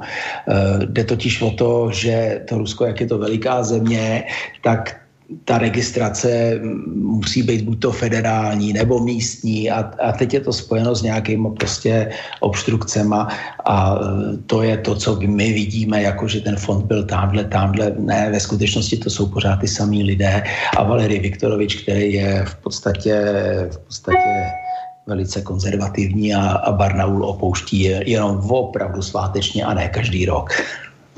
Pro posluchače, kteří třeba nejsou tak silní eh, v zeměpise, eh, tak je to eh, jedna, jedna z nejkrásnějších republik Ruské federace, obrovské hory Altaj, které svádí vlastně vůbec k tomu, jak si navázat nějaký duchovní kontakt s, s tím hledáním pravdy a podstaty. Je to je to prostor, ve kterém jak si se odehrává mnoho duchovních věcí, je tam právě spousta různých, eh, já nevím, eh, dá se říct prastarých eh, i třeba spolků, které jak si tam pěstují své vlastní duchovní představy a vlastní náboženství. Je to nesmírně zajímavý kraj. Je to, kdybych to teda měl doplnit, tak když bychom si představili X na ležato, čili jako víc do šířky než na výšku, tak nahoře je Rusko, vpravo v tom Xu, v tom v té výseči Xu je Mongolsko, dole je Čína a vlevo je Kazachstán. Čili ta část nad tím Xem je ten, je ten Altaj a, eh, a Altaj je, je Altajská, Altajský kraj a Altajská republika a Barnaul je tedy vzdálen od toho gorního Altaje a gorný Altaj to je oblast v podstatě samozřejmě asi menší než Alpy, ale jsou to prostě pořádné hory. My jsme u nás zvyklí prostě, že Krkonoše má jeden, dva hřbety a, a, a tím to zvadlo, tak tam to jsou skutečně nekoneční hory, dá se tam prostě putovat po těch horách 400 kilometrů. No, je to tam opravdu velmi krásný, no. Ale, ale to se netýká Barnaulu. Barnaul je normální průmyslový město, vyrábí se tam, myslím, tanky a, a je asi 100 kilometrů vzdálený od těch od toho Gorno-Altajsku. No tak mě, mě by zajímalo, bys uměl trošku představit myšlení Pjakina, ten jeho svět, přitažlivost eh, jeho analytiky i vizi, eh, vizí, protože přitažlivost zejména pro českého čtenáře tady je velká. Eh, ty si hodně udělal pro jeho popularizaci a tak tě trochu, trochu můžu podezírat, že vidíš i trochu za zrcadlo. Tedy když ne zrovna do té králičí nory. Nejvíc pro jeho popularizaci udělala uh, paní jménem Irena, která má stejně, stejně pojmenovaný YouTubeový kanál a na něm uh, lze sledovat uh, na něm lze sledovat ty programy už otitulkované. Valery Viktorovič produkuje programy převážně hodinové a ta Irena je má většinou v pátek už přeložené, čili oni, my, te, my ten pořad vidíme jako v originále, je k dispozici v úterý a ona do, do, do pátku většinou nebo v sobotu prostě už má ten hodinový pořad přeložený. No a co je jako obrovský fenomén, je, je to, že po nějaké době, po dvou, třech týdnech, ten pořad nazbírá kolikrát až 30 tisíc zhlédnutí v tom československém prostoru. Jak jsem už teda prvně řekl, Slováci jsou aktivnější a sečtělejší, ale i u nás bych řekl, že to má nějakou zestupnou, zestupnou tendenci. A předesílám, že to není nějaký tamhle, co já vím, Leoš Mareš nebo nějaký blbosti, který můžete e, poslouchat na, na půl ucha. E, jsou to prostě, ten člověk se vyjadřuje hodně v definicích, e, ty myšlenky jsou, jsou hodně rozvinutý, takže pokud 30 tisíc lidí dokáže po dobu jedné hodiny číst titulky, tak si myslím, že to je opravdu kvalitní výkon. Eh, ne, musím říct, že každou chvíli se mi někdo ozve a říká mi, co si myslíš o tom posledním Pjakinovi? Už jsi slyšel toho Pjakina? Už jsi četl posledního Pjakina? Eh, toto je velmi časté. Nebo prosím tě, podívej se na prosincového Pjakina, on tam říká, co si o tom myslíš. Takže to je, to je velmi, eh, jak si teď, jak si častá otázka, nejenom v alternativě, ale takže Pjakin má vliv a určitě ho budou podezírat z toho, že je to zase nějaká prodloužená ruka nějaké černoty ruské. E, samozřejmě se nedostal nikdy e, do mainstreamu, nedostal se tam v nějaké jaksi e, zajímavé normální poloze, to znamená, že by s ním byl udělán rozhovor, že by byl řádně a seriózně ocitován a nekomentován pouze vytrženě z kontextu, tak prostě Valerie Viktorovič Pjakin, fenomén dnešních dnů. To myslíš, to myslíš u nás? U nás, ano. No, u nás, jasně, no. E, tak e, asi půjdeme dál, protože e, ty jsi říkal, že by si ještě chtěl já hovořit o... V krátkosti, já bych jenom v krátkosti teda zmínil ty dvě knížky. Ano, Ta, dobře. Ní o světě křivých zrcadel jedna se věnuje, má takový, řekněme, podtitul, jak ve skutečnosti probíhala studená válka.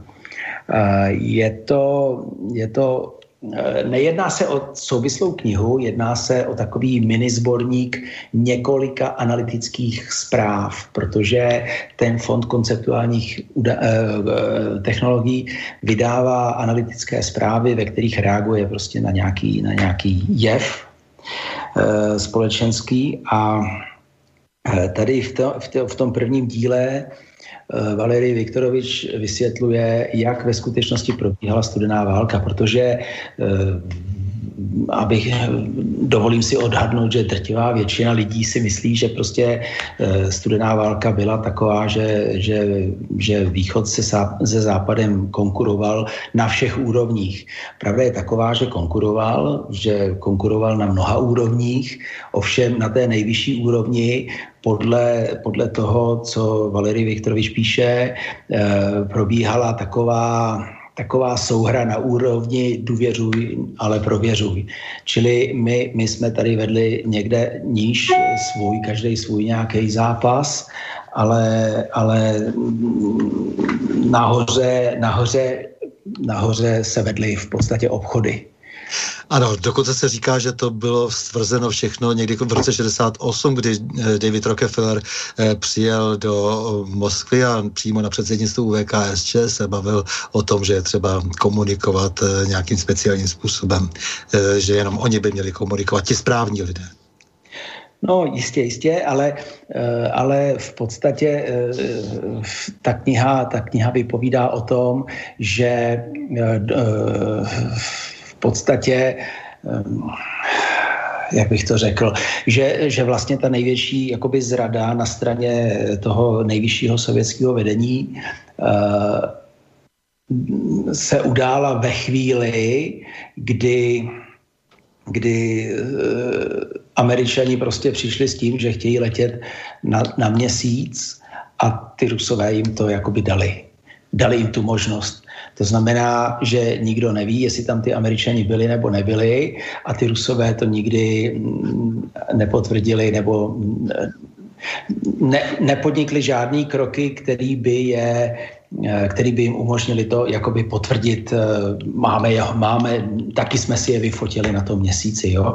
Neexistuje žádná fotografie místa přistání amerických kosmonautů z měsíce a, a, jsou, a, a naopak existují prostě jiné důkazy, o kterých se tam prostě v té knize hovoří. A, eh, a, a v podstatě Valery Viktorovič upozorňuje na to, že na jedné straně stál prostě jednoduchý, banální jakoby kšeftík, že my vás teda necháme letět na ten měsíc, my vás necháme převzít uh, tu iniciativu v tom kosmickém programu, bude, teďko budete vy ty nejlepší, vy dokážete něco, co nikdo jiný nedokáže a vy nám za to. Jo? A najednou vidíte, že na přelomu těch 60. 70. let se uzavřelo spoustu mírových smluv, eh, záruka hranic a uzavření ještě těch posledních věcí kolem války, eh, otázky odzbrojení. Eh, začaly se, Rusku, Rusku byla poskytnuta možnost dováž, vyvážet plyn a ropu do Evropy, začaly se stavět plynovody, postavila, postavil se vás Žigulík, eh, ta továrna na ta auta, postavil se za americký peníze, se postavil, eh, postavila továrna Kamaz, postavilo se strašná spousta, do, do, do, do Ruska se dostala obrovská spousta západního zboží, to můžu potvrdit, to jsem viděl. A, a v podstatě tohleto obrovské bohatství ty Rusové vyměnili eh, za, za ten flek na tom nebi, co vidíme při jasné noci. Jo? No, eh, samozřejmě, že teorie jako kolem toho hodně, ano. Nemůžu, jo. A v podstatě ono to vypadá jako fantastický kšeft. Ale, ale zase já jsem takový milovník Stalinových citací, jo. A jedna z těch, jedna z těch citací je, že chybu v hospodářství opravíme, ale chybu v teorii, chyba v teorii je naše smrt. A tohle to je přesně ono, jo, protože oni, oni, chtěli, oni chtěli zvednout eh, životní úroveň ruských obyvatel, chtěli prostě, já nevím, to, to, to, to, to a prodali to, prodali to za, za čest. Jasně. Jo? A, a, a vy si zažijete, zažijete si prostě krásných 20 let a pak prostě přijde ta rána. A to jsme všechno viděli akorát nevíme, kdo se to vzal. proto to říkám, že vlastně tehdy se už eh, po roce 70 objevila ta první Rockefellerova banka a zároveň dostal licence na těžbu a vůbec se o tom nehovořilo a to bylo na počátku tedy 70. let, no a potom to mělo samozřejmě nějaký další vývoj, eh, o čem jsme my neměli tehdy ani tušení. No a eh, ani tušení samozřejmě o tom neměl například Juri Julidovič Ševčuk, známý Bart, který protestoval dávno již před převratem se svou skupinou DDT, básník, textař, herec, malíř, který byl celou dobu a doposud je frontmanem této kapely a byla to jedna z několika takových kultovních kapel, které v době přeměn zhruba od roku 84-85 začaly být pouštěni na scénu a získali srdce mladých eh, Rusů, eh, tak eh, jednu z jeho skladeb bychom si měli pustit, Boris nám ji určitě pustí a ta se jmenuje právě příznačně Ražďony v SSSR, narozen v Sovětském svazu. A Potom bych rád jako kontrapunkt, jestli ještě na to bude eh, chvilka eh, ke konci, eh, pustil jinou kapelu, která stála vždycky ve velkém odporu vůči těmhle těm klukům s těma delšíma vlasama, romantikům, v podstatě do určité míry pacifistům, kteří se bouřili právě proti té, tomu svému obrazu toho militantního sovětského svazu a naopak později vznikla proti něm jakási opozice kapela Liube, to je známá kapela, která naopak si eh, váží vlastně eh, současné militarizace toho, že Rusko je schopno opět bojovat s teroristy a je schopno opět bránit svoji suverenitu. Tak to jsem chtěl potom, protože jak si ty dva proudy v tom myšlení kulturním se zajímavým způsobem nakonec stejně doplňují, protože všichni museli potom udělat nějaké kompromisy kompromisy a to je ten další vývoj, když všichni pochopili, pochopili po tom jelcinovském období, eh, že to tak jednoduché není a že to, co se třpití a to, co se nabízelo s tím eh, bezbřehým liberalismem, eh, takže bylo zatím vším byly docela ošklivé kalkuly a o tom samozřejmě si můžeme pohovořit třeba v druhé části nebo někdy jindy. Tak já bych poprosil, poprosil Borise, aby nám pustil Ševčikovo Raždiony v SSSR.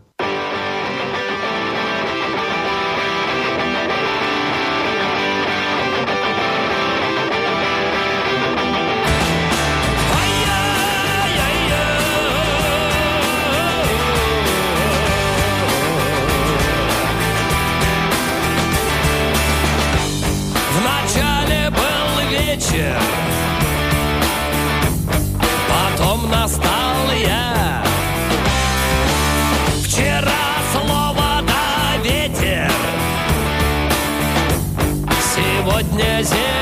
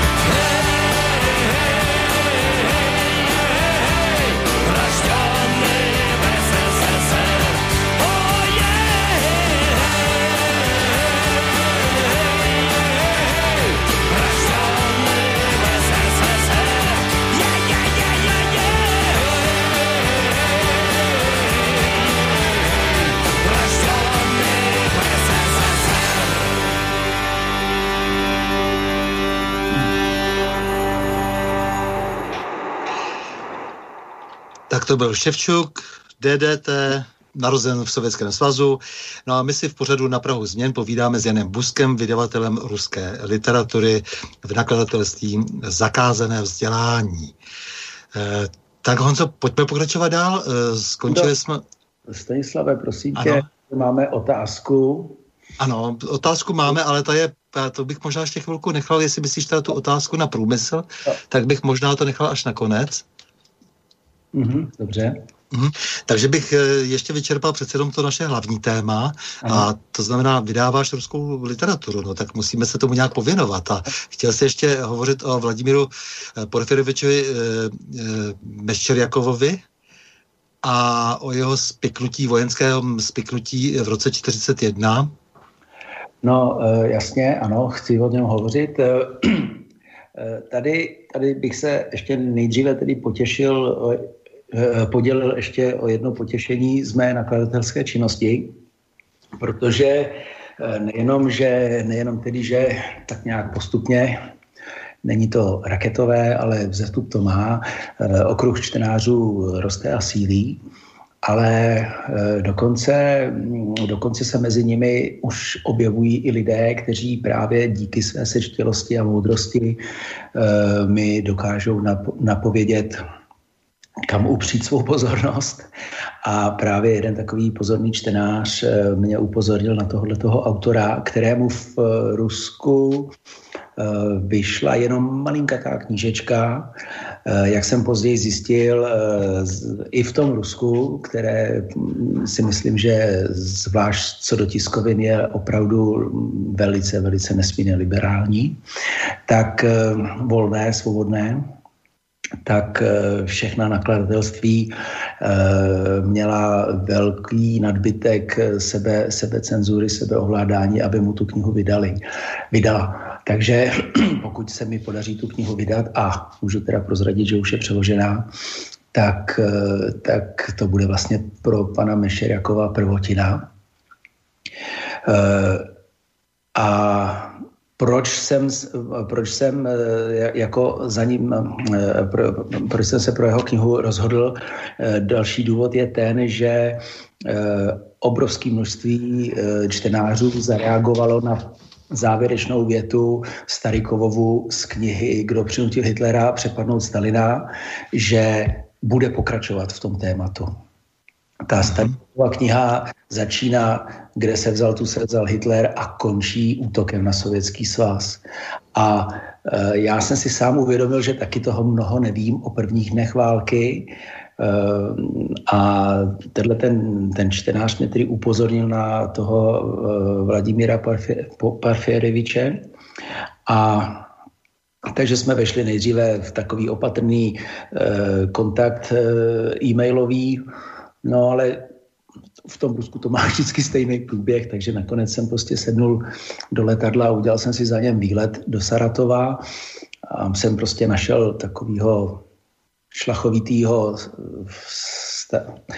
nechci říct staříka, je mu prostě něco lehce přes 70, zahradníka, inženýra z výroby, který prostě celý život který celý život eh, se věnuje eh, druhý světové válce. Prostě ho to zajímá. A eh, ten jeho přístup k té válce a, k tomu, co on píše, je ryze detektivní. On pracuje s nepřímými důkazy. Jak studovat druhou světovou válku? On říká, že obrovské množství lidí napsalo paměti o svých válečných prostě cestách a dobrodružstvích. A zajímavý je na všech, že za Stalina se paměti nepsali. Nikdo nic nepsal. Po Stalinovi za Chruščova začali lidi psát důstojníci paměti. Potom je za Brežněva přepsali mm. a třetí verzi hodili na trh za perestrojky. A yes. A on říká, on říká, no prostě, když chcete tu logiku té druhé světové války pochopit, tak musíte srovnávat nejenom ty paměti mezi sebou, jeden autor s druhým, ale musíte srovnávat i ty verze, protože ty verze se měnily proto, že vždycky vládla nějaká jiná klika, která, která prostě chtěla tohleto vymazat a tohleto přidat. No samotný Žukov, že jak mu cenzurovali jeho paměti. No, k Žukovovi se záhy dostaneme. A takže, takže tenhle ten Mešerjakov eh, si udělal tuhle tu práci, nastudoval si, nastudoval si ty paměti těch jednotlivých aktérů, o tom, jak se vyjadřovali z toho, co se dělo před válkou, jak to probíhalo a tak. No a z toho udělal nějaké své závěry.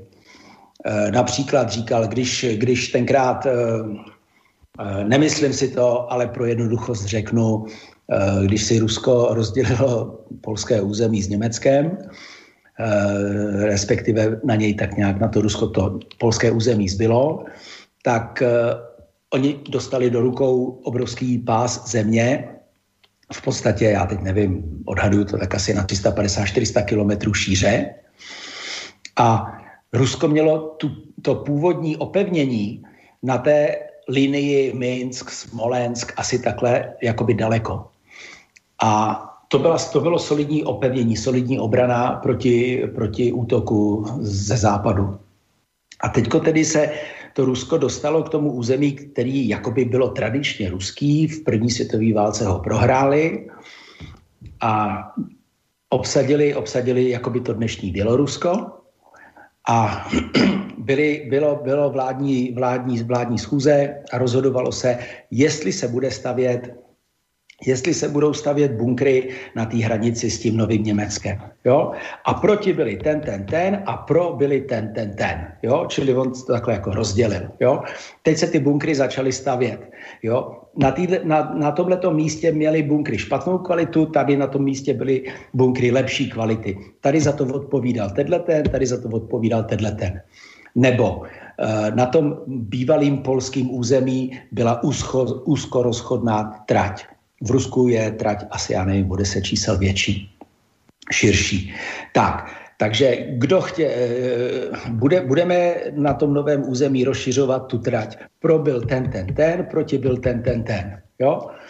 Čili a, a, a rozšířit trať to znamená, že když bude prostě válka, když nebude rozšířená ta trať, tak ten agresor prostě bude lépe zásobovat svý, svý vojska. Když nebude rozšířená trať, tak to Rusko centrální bude hůř jak si kolonizovat tohleto nový území.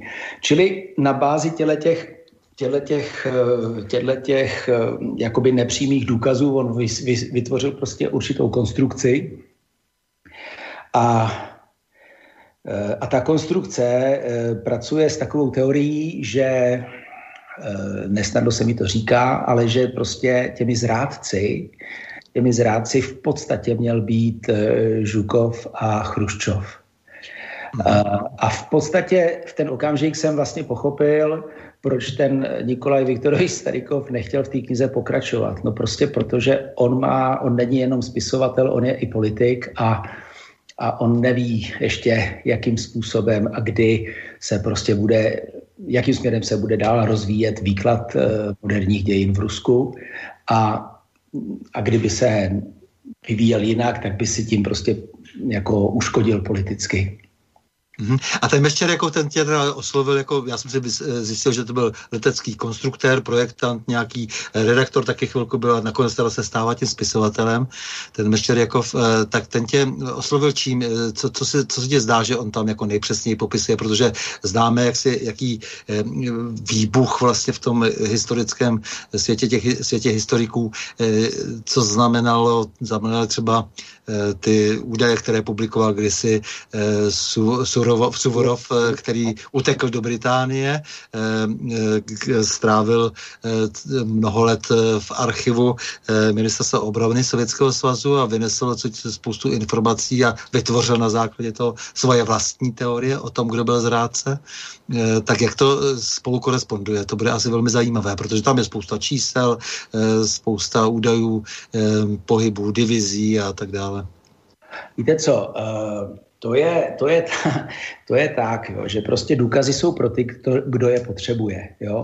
Mně právě, a to se týká všech těch autorů ruských, který já si vybírám, oni prostě vás vedou k nějakému druhu myšlení. Jo.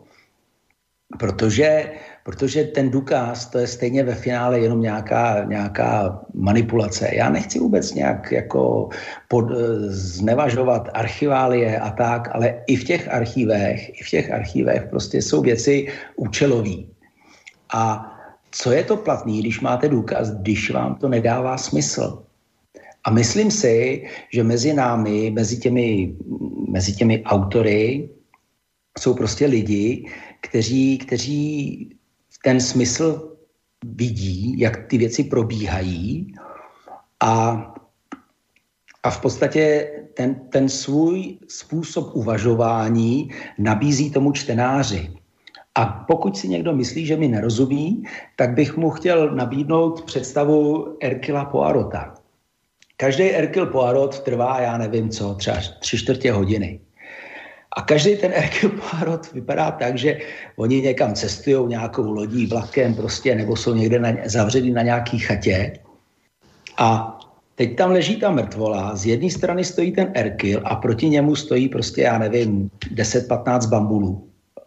A tomu Erkilovi je to už všechno jasný. On se sklání nad tou mrtvolou a v podstatě už mu je to všechno jasný.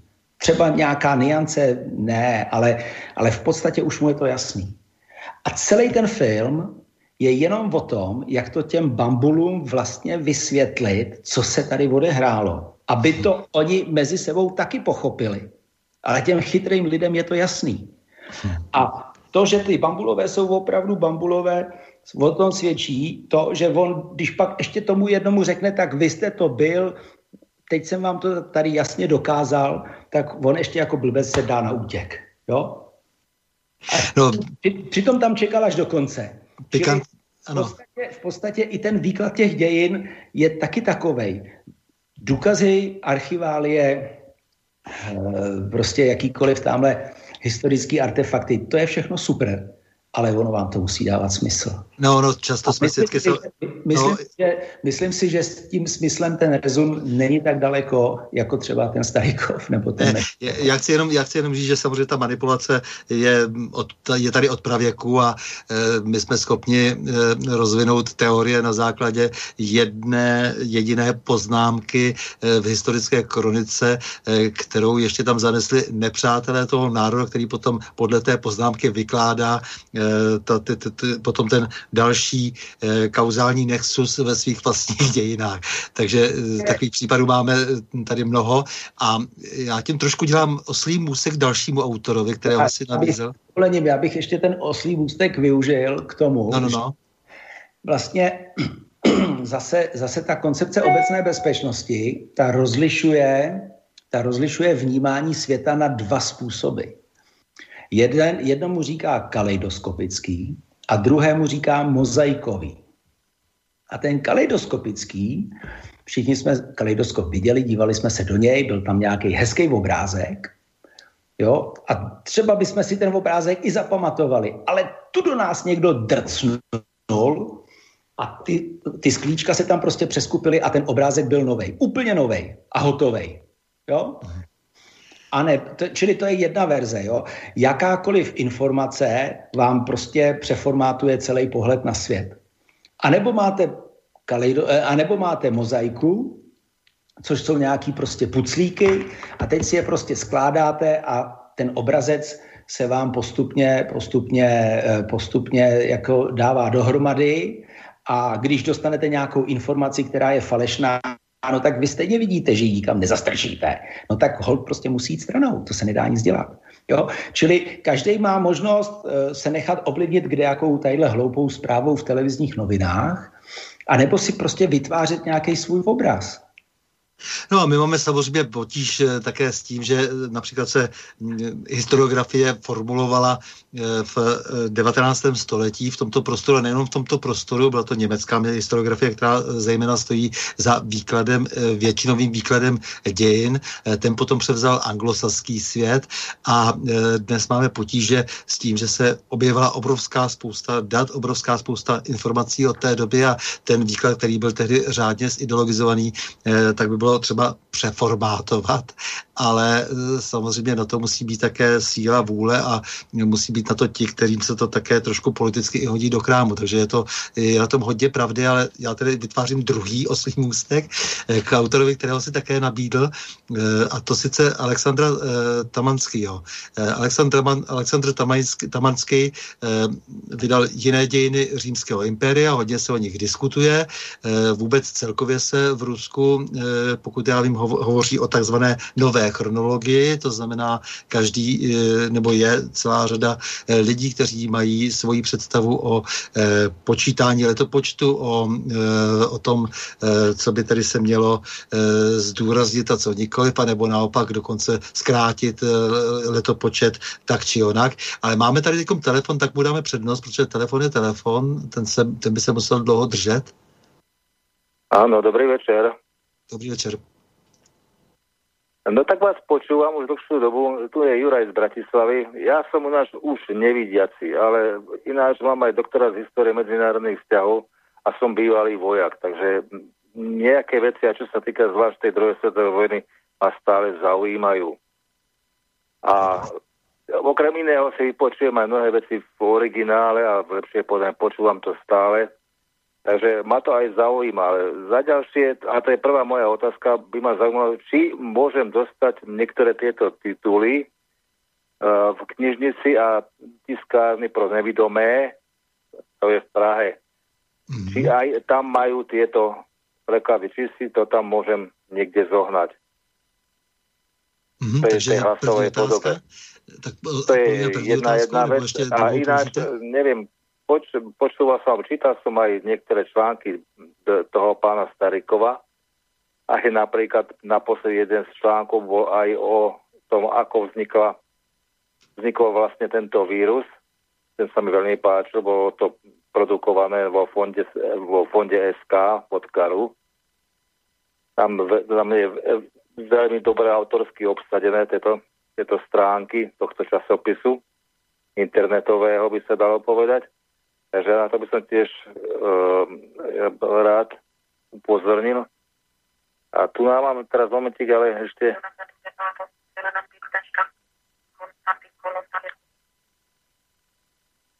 Si prednedávno znova prečítal od Konstantina Klontajova e, veci tiež o vzniku druhej svetovej vojny. To je pôvodné príčiny, tiež to veľmi pekne opisuje tieto veci. No a čo sa týka toho Žukova, na to by som rád zareagoval, pretože Žukova som si prečítal v, tomto, nie v originále, ale v slovenskom preklade, ale len to prvé vydanie. Záňal som sa potom po tom ďalšom vydaní, ktoré malo vysť po roku 90, s tým, dopl- s, tým, s tým to, čo bolo zredigované údajne, ale žiaľ som sa k tomu nedostal a zrejme k tomu takýchto vecí je viacej čo sa týka aj tejto, tohto obdobia tej druhej svetovej vojny. Ináč ma zaujalo aj to vystúpenie prezidenta Putina k tým, e, tým e, veciam, ktoré pustili e, KGB teraz do obehu, čo sa týkalo Polska rozputania druhej svetovej vojny. Na niektorých stránkach českých som to našiel, takže to, tam, tam som to našiel, na slovenských ťažko.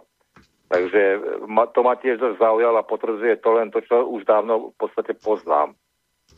Takže mňa zaujíma teraz od vás, no ďalej budem vás počúvať, nebudem, lebo to by som zase potom moc hovoril, a to nechcem, ste tam vydať, aby ste hovorili. Děkuji, děkujeme za otázky, takže já poprosím uh, Tak máte sa zatiaľ, dobrou noc. Na, dobrou noc. Jenom kdybych teda, eh, jaká byla ta otázka? Ta to, eh, jestli tedy i pro nevidomé, jestli jo. je k dispozici... Mhm. No, no tak já jsem nakladatel začátečník a, a zatím tisknu na papír, nemám ani elektronické knihy, ale já nevím, pro, pro nevědomé teda rozhodně to nemám, jo. Jestli můžu nějak pomoct, tak samozřejmě ať se pán obrátí a rád, rád vyhovím, čím budu schopen. Takže poprosíme, když tak, abyste pošlete, pošlete dotaz eh, do redakce a Boris to třeba přepošle mě, já to pošlu zase našemu uh, skvělému hostu a uh, on vás potom samozřejmě rád vyrozumí. Takže to je, to, je, to je ta první otázka. Ta druhá, to je spíš tedy konstatování k tomu, co co tedy k tomu Žukovovi za prvé, to, to je jedna věc, že už nemá pán tedy k dispozici nebo nečetl zatím to, to doplněné vydání No. no. No a pak tam bylo tedy jaksi spíše obecné konstatování. Já, já bych ještě udělal, já bych s dovolením udělal ještě jednu takovou, takovou jakoby poznámku, protože víme, že když prostě se likvidují pomníky, takže to něco znamená, jo? nebo prostě když se předělávají, nebo likvidují a tak dál. Nebo když se objevují noví, třeba Marie Terezy a tak. A když teda hovoříme o tom Žukovovi, tak já bych si dovolil poznamenat, že jeho pomník v Rusku, v Moskvě nebyl, přestože to byl maršál Pabědy, eh, prostě v podstatě konkurent o, o politickou popularitu po válce se Stalinem jako číslo jedna. A Eh, jeho sochu tedy instalovali eh, na Manéžní náměstí, což je na místě, kde se vlastně vstupuje na Rudé náměstí. Tak ji tam instalovali za v roce 94 nebo maximálně 6, nepamatuju si teďko přesně. Eh, čili za klasický jelcinovský doby, za doby zrádců. A Eh, tahle ta socha maršála Žukova je taková, že maršál na ní jede na koni, což eh, je jaksi úkaz, úkaz z, toho, z té vítězné přehlídky po válce. A eh, maršál na ní drží pravici před sebou mírně dole, z dlaní dopředu, jo? A přitahuje uzdu tomu koni a, a ocas toho koně plandá. A čili ten maršál tam má takovou podobu jako brzdím, brzdím, jo?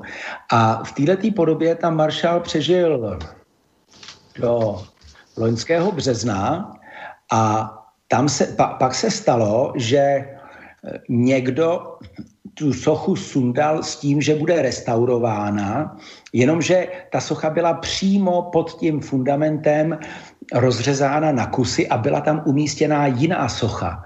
Ta jiná socha ne, nespadla z nebe, byla vyrobená už před třemi léty a čekala na svoji příležitost. Tu sochu tam dali, maršál na ní zdraví, rukou, eh, jak si prostě k čepici, k, ke spánku a jeho kůň cválá veselé a ovoca smuvlaje. Čili je to daleko radostnější obraz toho maršála. A tahle socha na tom fundamentu stála jeden den a poté byla sejmutá a celý ten stojan byl zadeklován tak, jak to třeba známe u nás z, uh, od maršála Koněva. Jo? Čili a od té doby je to zadeklovaný. To znamená, že i ta ruská společnost uh, prostě zápasí uh, o to, je tam prostě určitý takovejhle šamanský prostě prvek, eh, že oni zápasí o to, jakou, jakou, jakou tvář tomu Žuch, Žukovovi budou mm-hmm. dále prostě dávat. Jaký...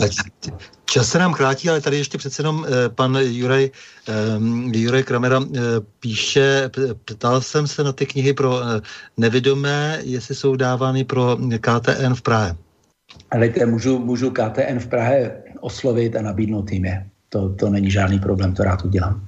Mm, jasně, takže to asi to, to byla podstata toho, této otázky. Ale pojďme dál, protože jsme si e, říkali, a čas běží, e, že ještě možná alespoň jednoho autora, kterého jsme si slíbili, e, zmíníme, teda toho Alexandra Tamanský, Tamanského, e, který napsal jiné dějiny římského impéria, protože, jak, jak říkám, vím, že v Rusku se velmi schroňuje takzvaná nová chronologie, ono to není úplně jaksi objevné v tom základu, protože už někteří němečtí, britští historici dříve upozorňovali upozorňovali na to, že je e, příliš velké vákuum vlastně mezi e, zejména e, pátým a patnáctým nebo šestnáctým stoletím v našich dějinách. Někteří říkají, že to je problém, že císař o to třeba chtěl zkrátit dějiny o 300 let, chtěl se dočkat příchodu Krista a tak dále a spousta dalších jaksi teorií se objevila, že Karel, Karel Veliký vůbec neexistoval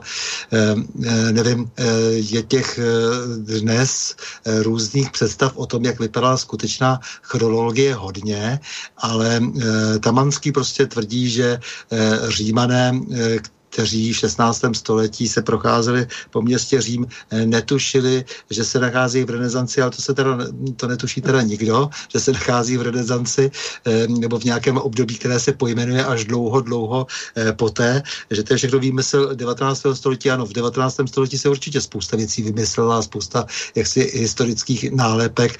Dnes se velmi obtížně strhává, přestože je jasné, že, ten, že ta nálepka je nepravdivá, ale e, Tamanský je dnes velmi e, skloňován v tomto, e, v tomto svém snažení vysvětlit tedy, že, že, že to, že mezi tím těch tisíc let prostě těch temných věků, že vlastně byly, byly úplně prostě jinak a že daleko blíž je nám antika, než si myslíme a než nám, jak si vysvětlili právě ti chronologové 19. století.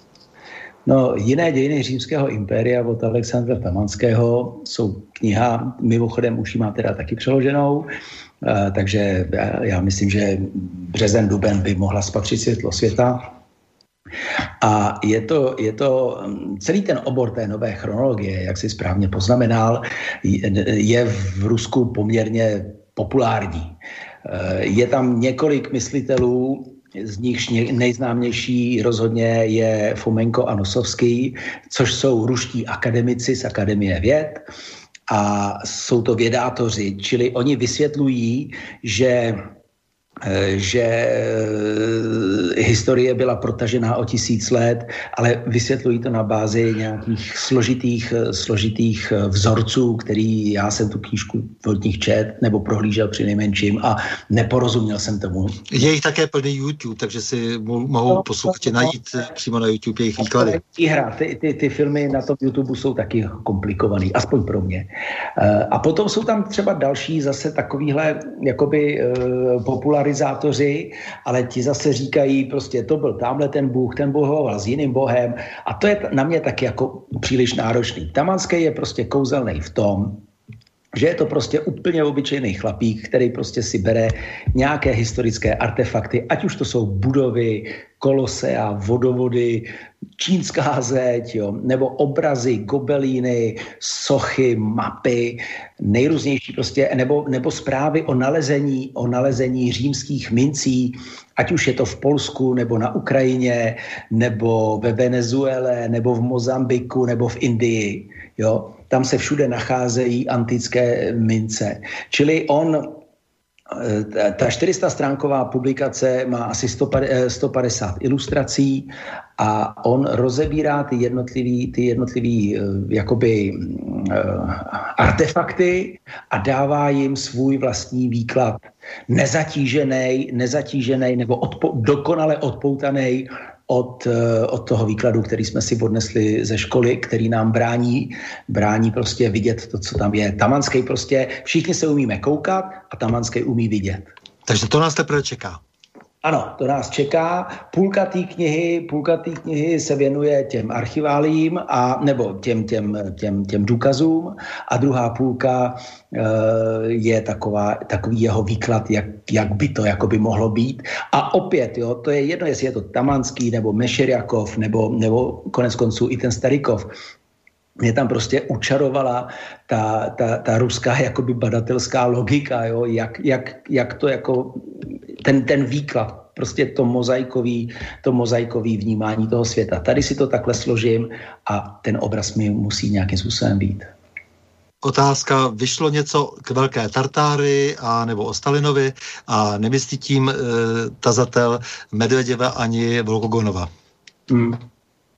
Prosím vás, o Tartárii já ještě dneska teda popravdě řečeno nevím přesně, eh, jaký si mám udělat eh, vztah k Tartárii a k chazarskému kaganátu.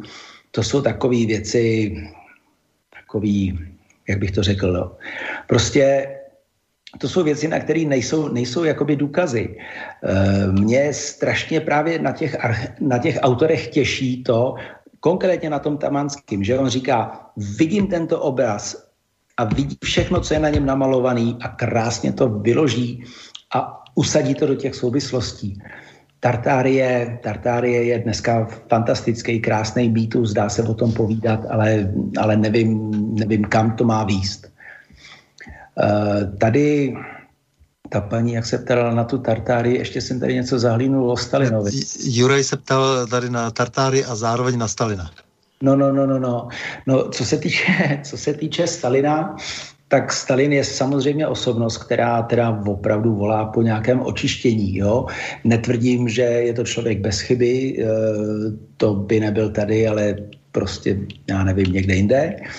Ale, ale rozhodně je to člověk, eh, jehož jaksi životní dráhu je potřeba studovat a a udělat si v tom jasno eh, a naopak eh, neposlouchat, že to byl masový vrah a, a tím to prostě zvadlo. Ten člověk za deset let postavil pod jeho vládou, vzniklo deset tisíc továren a země, která vorala ruchadlem bratří Veverků, se dokázala ve finále ubránit tomu německému útoku a, a, a po válce se dokázala Eh, naopak eh, znovu tedy nejrychleji zotavit, zbavit se například potravinových lístků jako první. Čili, čili... No a to bych právě hned přeskočil na tu další knihu, ano. nebo eh, respektive teda na e, pana e, Katasonova, profesora, e, protože to je jedna z největších kapacit současných ruských e, věd a on říká, že Stalinova ekonomika, že on vlastně prolomil tabu, že ta Stalinova ekonomika byla v mnoha ohledu, ohledech i pozitivní a, a že tedy um, vlastně uvažuje i ho, o vhodnosti některých modelů tehdejší ekonomiky pro současné Rusko, vůbec v celkové té výstavbě státní a tak dále. Takže eh, ty budeš taky vydávat eh, něco od uh, Valentina Jureviče Katasonova. No to je zase další plod prostě při, plodného vztahu se čtenáři.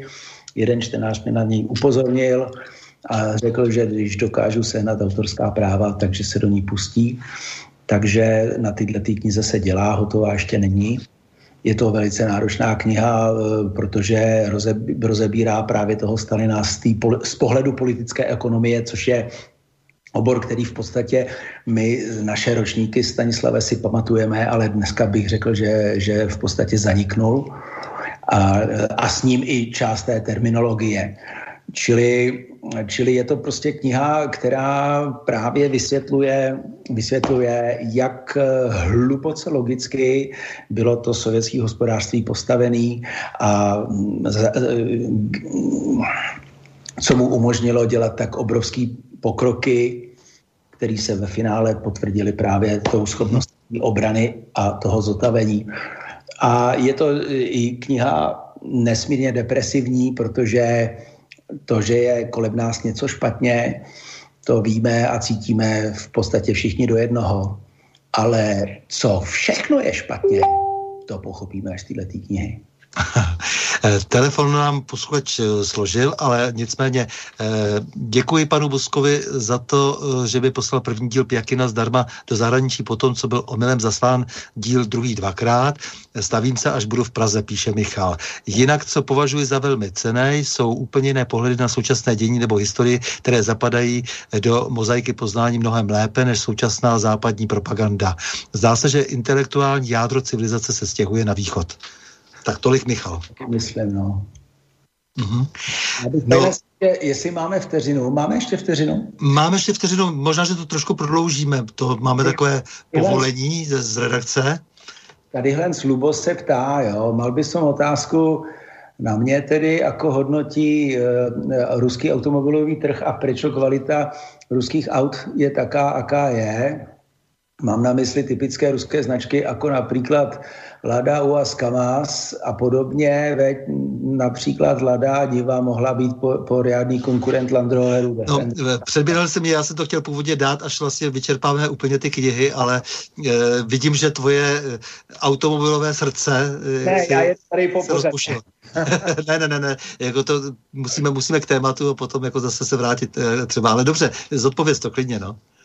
No, jak jako zalomcovala korona s ruským automobilovým trhem, to nevím, ale předtím se tam prodávalo asi milion aut e, ročně, e, takže Rusko, v podstatě všechny státy, to je jedno, jestli je to Maďarsko, Francie nebo Polsko, vždycky to hlavní město v těle těch velkých státech je takový určitý vulkán, jo, kde prostě se koncentruje to co, to, co celá ta země vyprodukuje. Takže když přijedete do Moskvy a sedíte v restauraci u okna na té na tverské ulici, tak než prostě spořádáte pizzu nebo něco takového, tak vidíte čtyři majbachy a, a spoustu aut, který tady ani neznáme. Takže, takže mm, jako automobilová nabídka v Rusku je, řekl bych, zase teda jako bohatší než u nás. Pochopitelně, jak se vyjede ven, tak na tom venkově ti lidé, průměrný Moskvan bych řekl, že je v zvlášť v tom centru, a tento centrum je opravdu veliký, tak je poměrně majetný. Jakmile se vyjede ven, tak samozřejmě ty Rusové jsou daleko chudší a jezdí teda pochopitelně těmi e, domácími vozy, a nebo těmi, který jsou jakoby doma vyráběný, protože v Rusku se dneska vyrábí Škodovka, Volkswagen, Ford se vyráběl leta letoucí v Leningradě, v Petrohradě, nevím, jestli, jestli se tam vyrábí ještě teď, vyrábí se tam Hyundai v Taganrogu a, a na tom Urale se taky určitě něco montuje. Čínský auta se tam dovážejí, je tam toho opravdu strašná spousta. Víš co, já bych si teď možná pustil ještě jednu teda e, písničku, protože jsme si ji slíbili, e, tak nechci ochudit o také trošku, nechci říct optimistický. Já ještě jenom no, no, no. Stanislav chtěl odpovědět Lada Uaz Kamas, jo. Jo, takhle ještě. Mhm. Tady, tady je problém, jo, zase, zase prostě, jak jsou všelijaký ty privatizace a takovéhle tyhle ty věci. E, primárně, primárně řadový ruský zákazník je méně náročný než, než třeba našinec nebo uh-huh. na západě. Tomu Rusovi jde zejména o tu funkčnost. Konec konců popularita těch našich jav spočívala v tom, že, že to, ten motocykl se sidecárem byl schopen dopravit ty cestující od silnice, třeba nějakou voranicí, do nějaké vesnice, třeba 5-10 kilometrů vzdálené od té silnice. Protože oni, když zapadli do bahna, tak to někde vytlačili a zase jeli dál.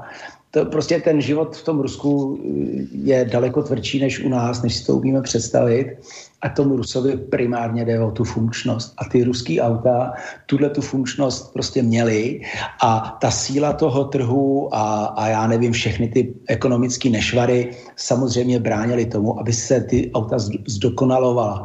Ale u vás, u vás je nejlepší nějak vůbec. Prostě na, na to, to, co projede u vás, tak Land Rover určitě nepro, neprojede ta Lada e, Niva, to bych řekl, že je taky mimořádně povedený auto na to, jak je to starý. E, to si najdete na, na YouTube filmy o Ladě Nivě, ty jsou, to je prostě vynikající auto. A Kamas, Kamas je prostě americký auto, který právě koupili výměnou za, te, za ten měsíc a vyrábí ho, dneska se vyrábí Kamas, myslím, 26 tisíc aut ročně nákladáků, což je pořádná porce. Je to vítěz Dakaru, já nevím o tom, že by Kamas měl nějaký zvláštní technický problémy. Víš co, já bych ještě to opravdu teď ještě uzavřel tou písní, pak se ještě rozloučíme, po té písni se rozloučíme a budeme končit tedy o něco déle, ale eh, přece jenom toho Nikolaj Rostargujeva, eh, to znamená Davaj za, eh, bych chtěla, aby nám Boris pustil, protože tam jde o to, že ti Rusové dneska alarmují, jak si se na obranu vlasti, to, ten patriotismus je tam zjevný a je velmi silný. A to, že vlastně jak si zároveň dnes jsou schopni po tom všem, co bylo, velmi obhajovat svoji armádu a stát za ní a e, jsou ochotni si daleko více vážit než my e, své suverenity a e, svého vlastního bytí, tak to se v tom velmi odráží. Takže já ještě poprosím přece jenom skupinu Liube, která sice stála kdysi na jiném křídle než ti, kteří bořili tak trošku sovětský svaz s radostí, že teď už bude mnohem lépe, ale oni zase potom konzervativněji upozornili na to, co všechno jak si eh, tomu eh, rozpadajícímu sovětskému svazu a hlavně potom Rusku ještě hrozí.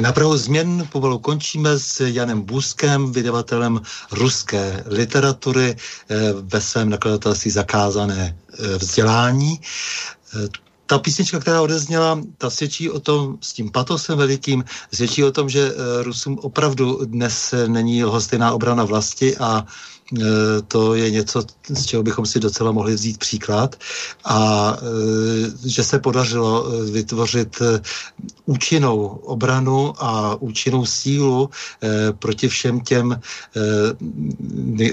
nejrůznějším konspirativním tažením, která měla definitivně Rusko zničit a rozložit.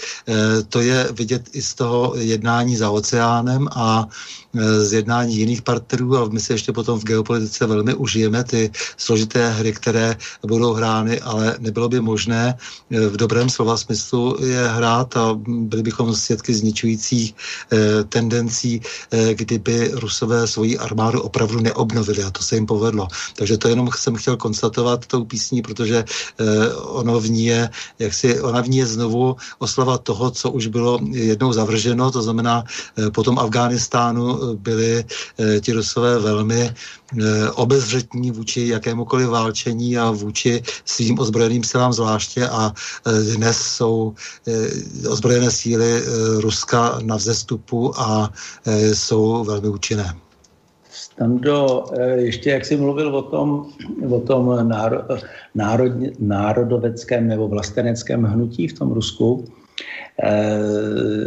v podstatě všichni, všichni mý autoři jsou samozřejmě ruskými vlastenci, tak to je, to je taky v podstatě přirozená kvalita člověka, bych řekl.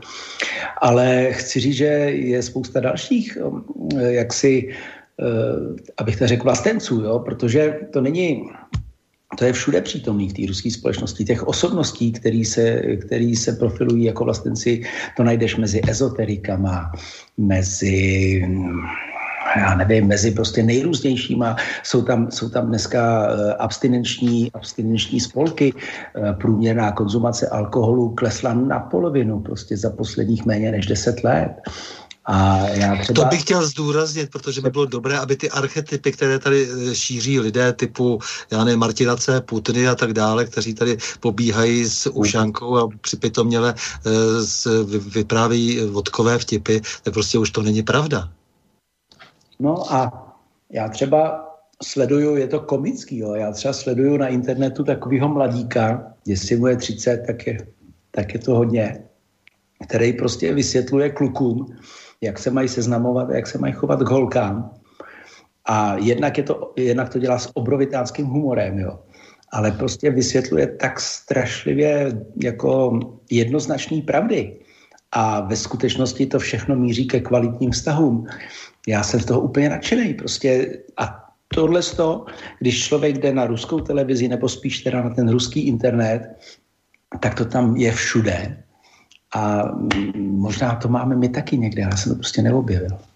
No a tak je strašně důležité to, co děláš, protože je opravdu třeba ukázat to Rusko, jaké je, ne, abychom se nechávali v, v, nějaký pohled, který ještě navíc je e, i tak hodně zkreslený e, na Rusko e, staré 40-50 let a i, i, i tak se samozřejmě často e, ti, ti e, ideologové e, mílí nebo žijí v nějakých stereotypech, které v některých ohledech nebyly ani tehdy pravdivé. Eh, já si myslím, že bychom to mohli už jako celé eh, posunout opravdu k závěru. Eh, máme tady ještě otázku na Navalného, ale chce se ti k tomu ještě hovořit, protože už čas bychom opravdu, už to opravdu napínáme, už máme 22.38, takže Zuzana se tady ještě na tebe ptá, se ptá tady, že si zapal za pozdě, pozdě přijímač a chtěla by teda vědět, znát tvůj názor na, na Navalného. Je jestli eh, mají moment, eh, chtěla bych vědět eh, tvůj názor, jestli aktuální protesty mají šanci na úspěch a tedy jestli mají šanci vynést na nějaký pědestal Navalného. Takhle, tak doslova zní ta otázka paní Zuzany. No já si myslím, že ten Putin má preference, preference vyjádřené v desítkách procent a ty desítky jsou hodně, hodně přes 50 procent. A popularita Navalného, pokud se nemýlím, jo, pokud mu nekřivdím, je vyjádřená asi třemi procenty.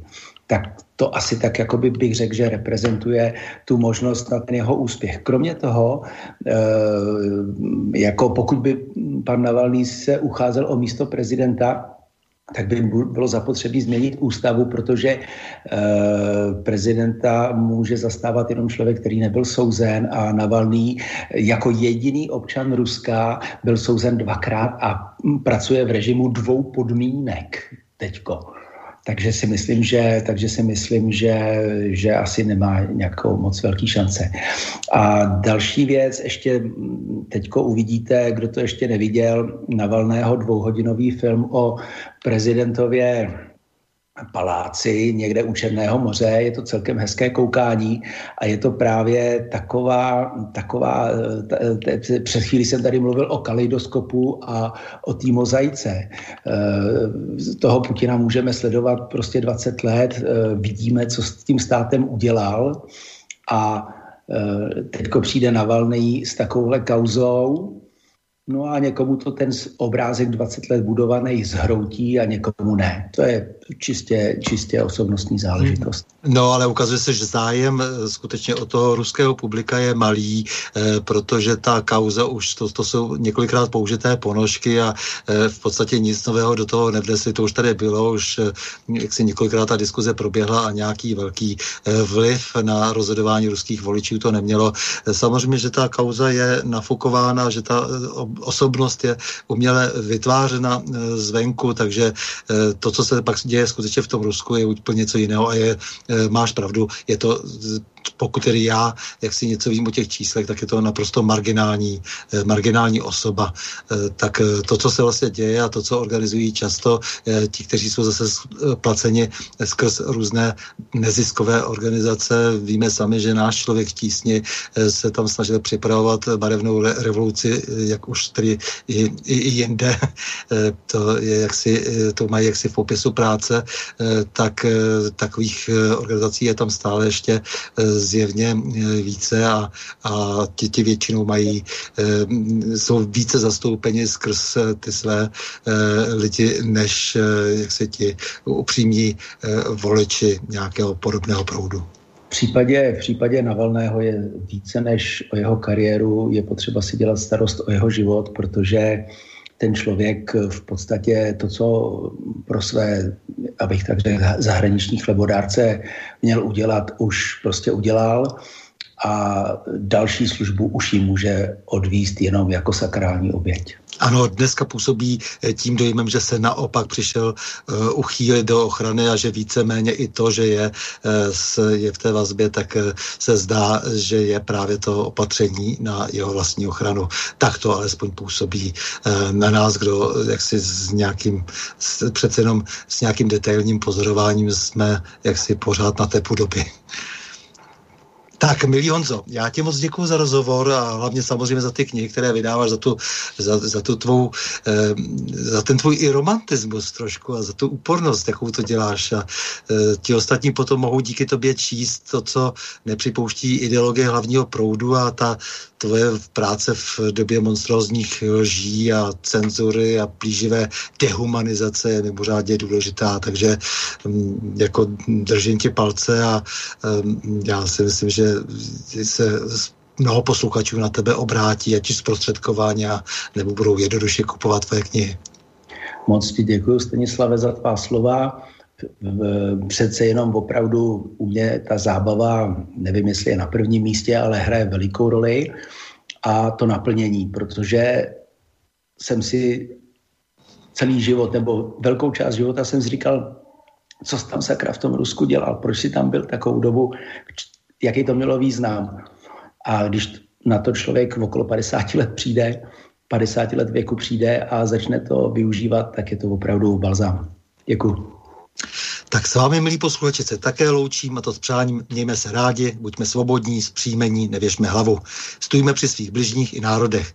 Nepřátel se nedekejme a na množství nehleďme. V pořadu na Prahu změn se uslyšíme opět za týden v pondělí 1. února v obvyklých 20 hodin a 30 minut. Naslyšenou a do počutia.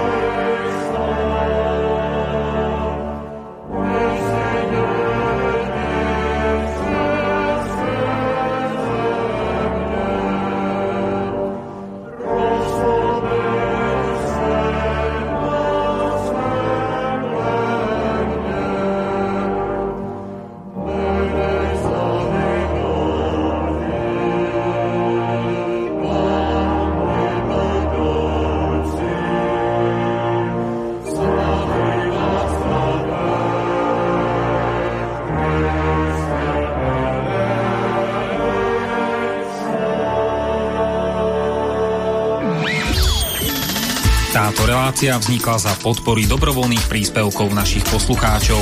I ty sa k ním môžeš pridať. Viac informácií nájdeš na www.slobodnyvysielac.sk Ďakujeme.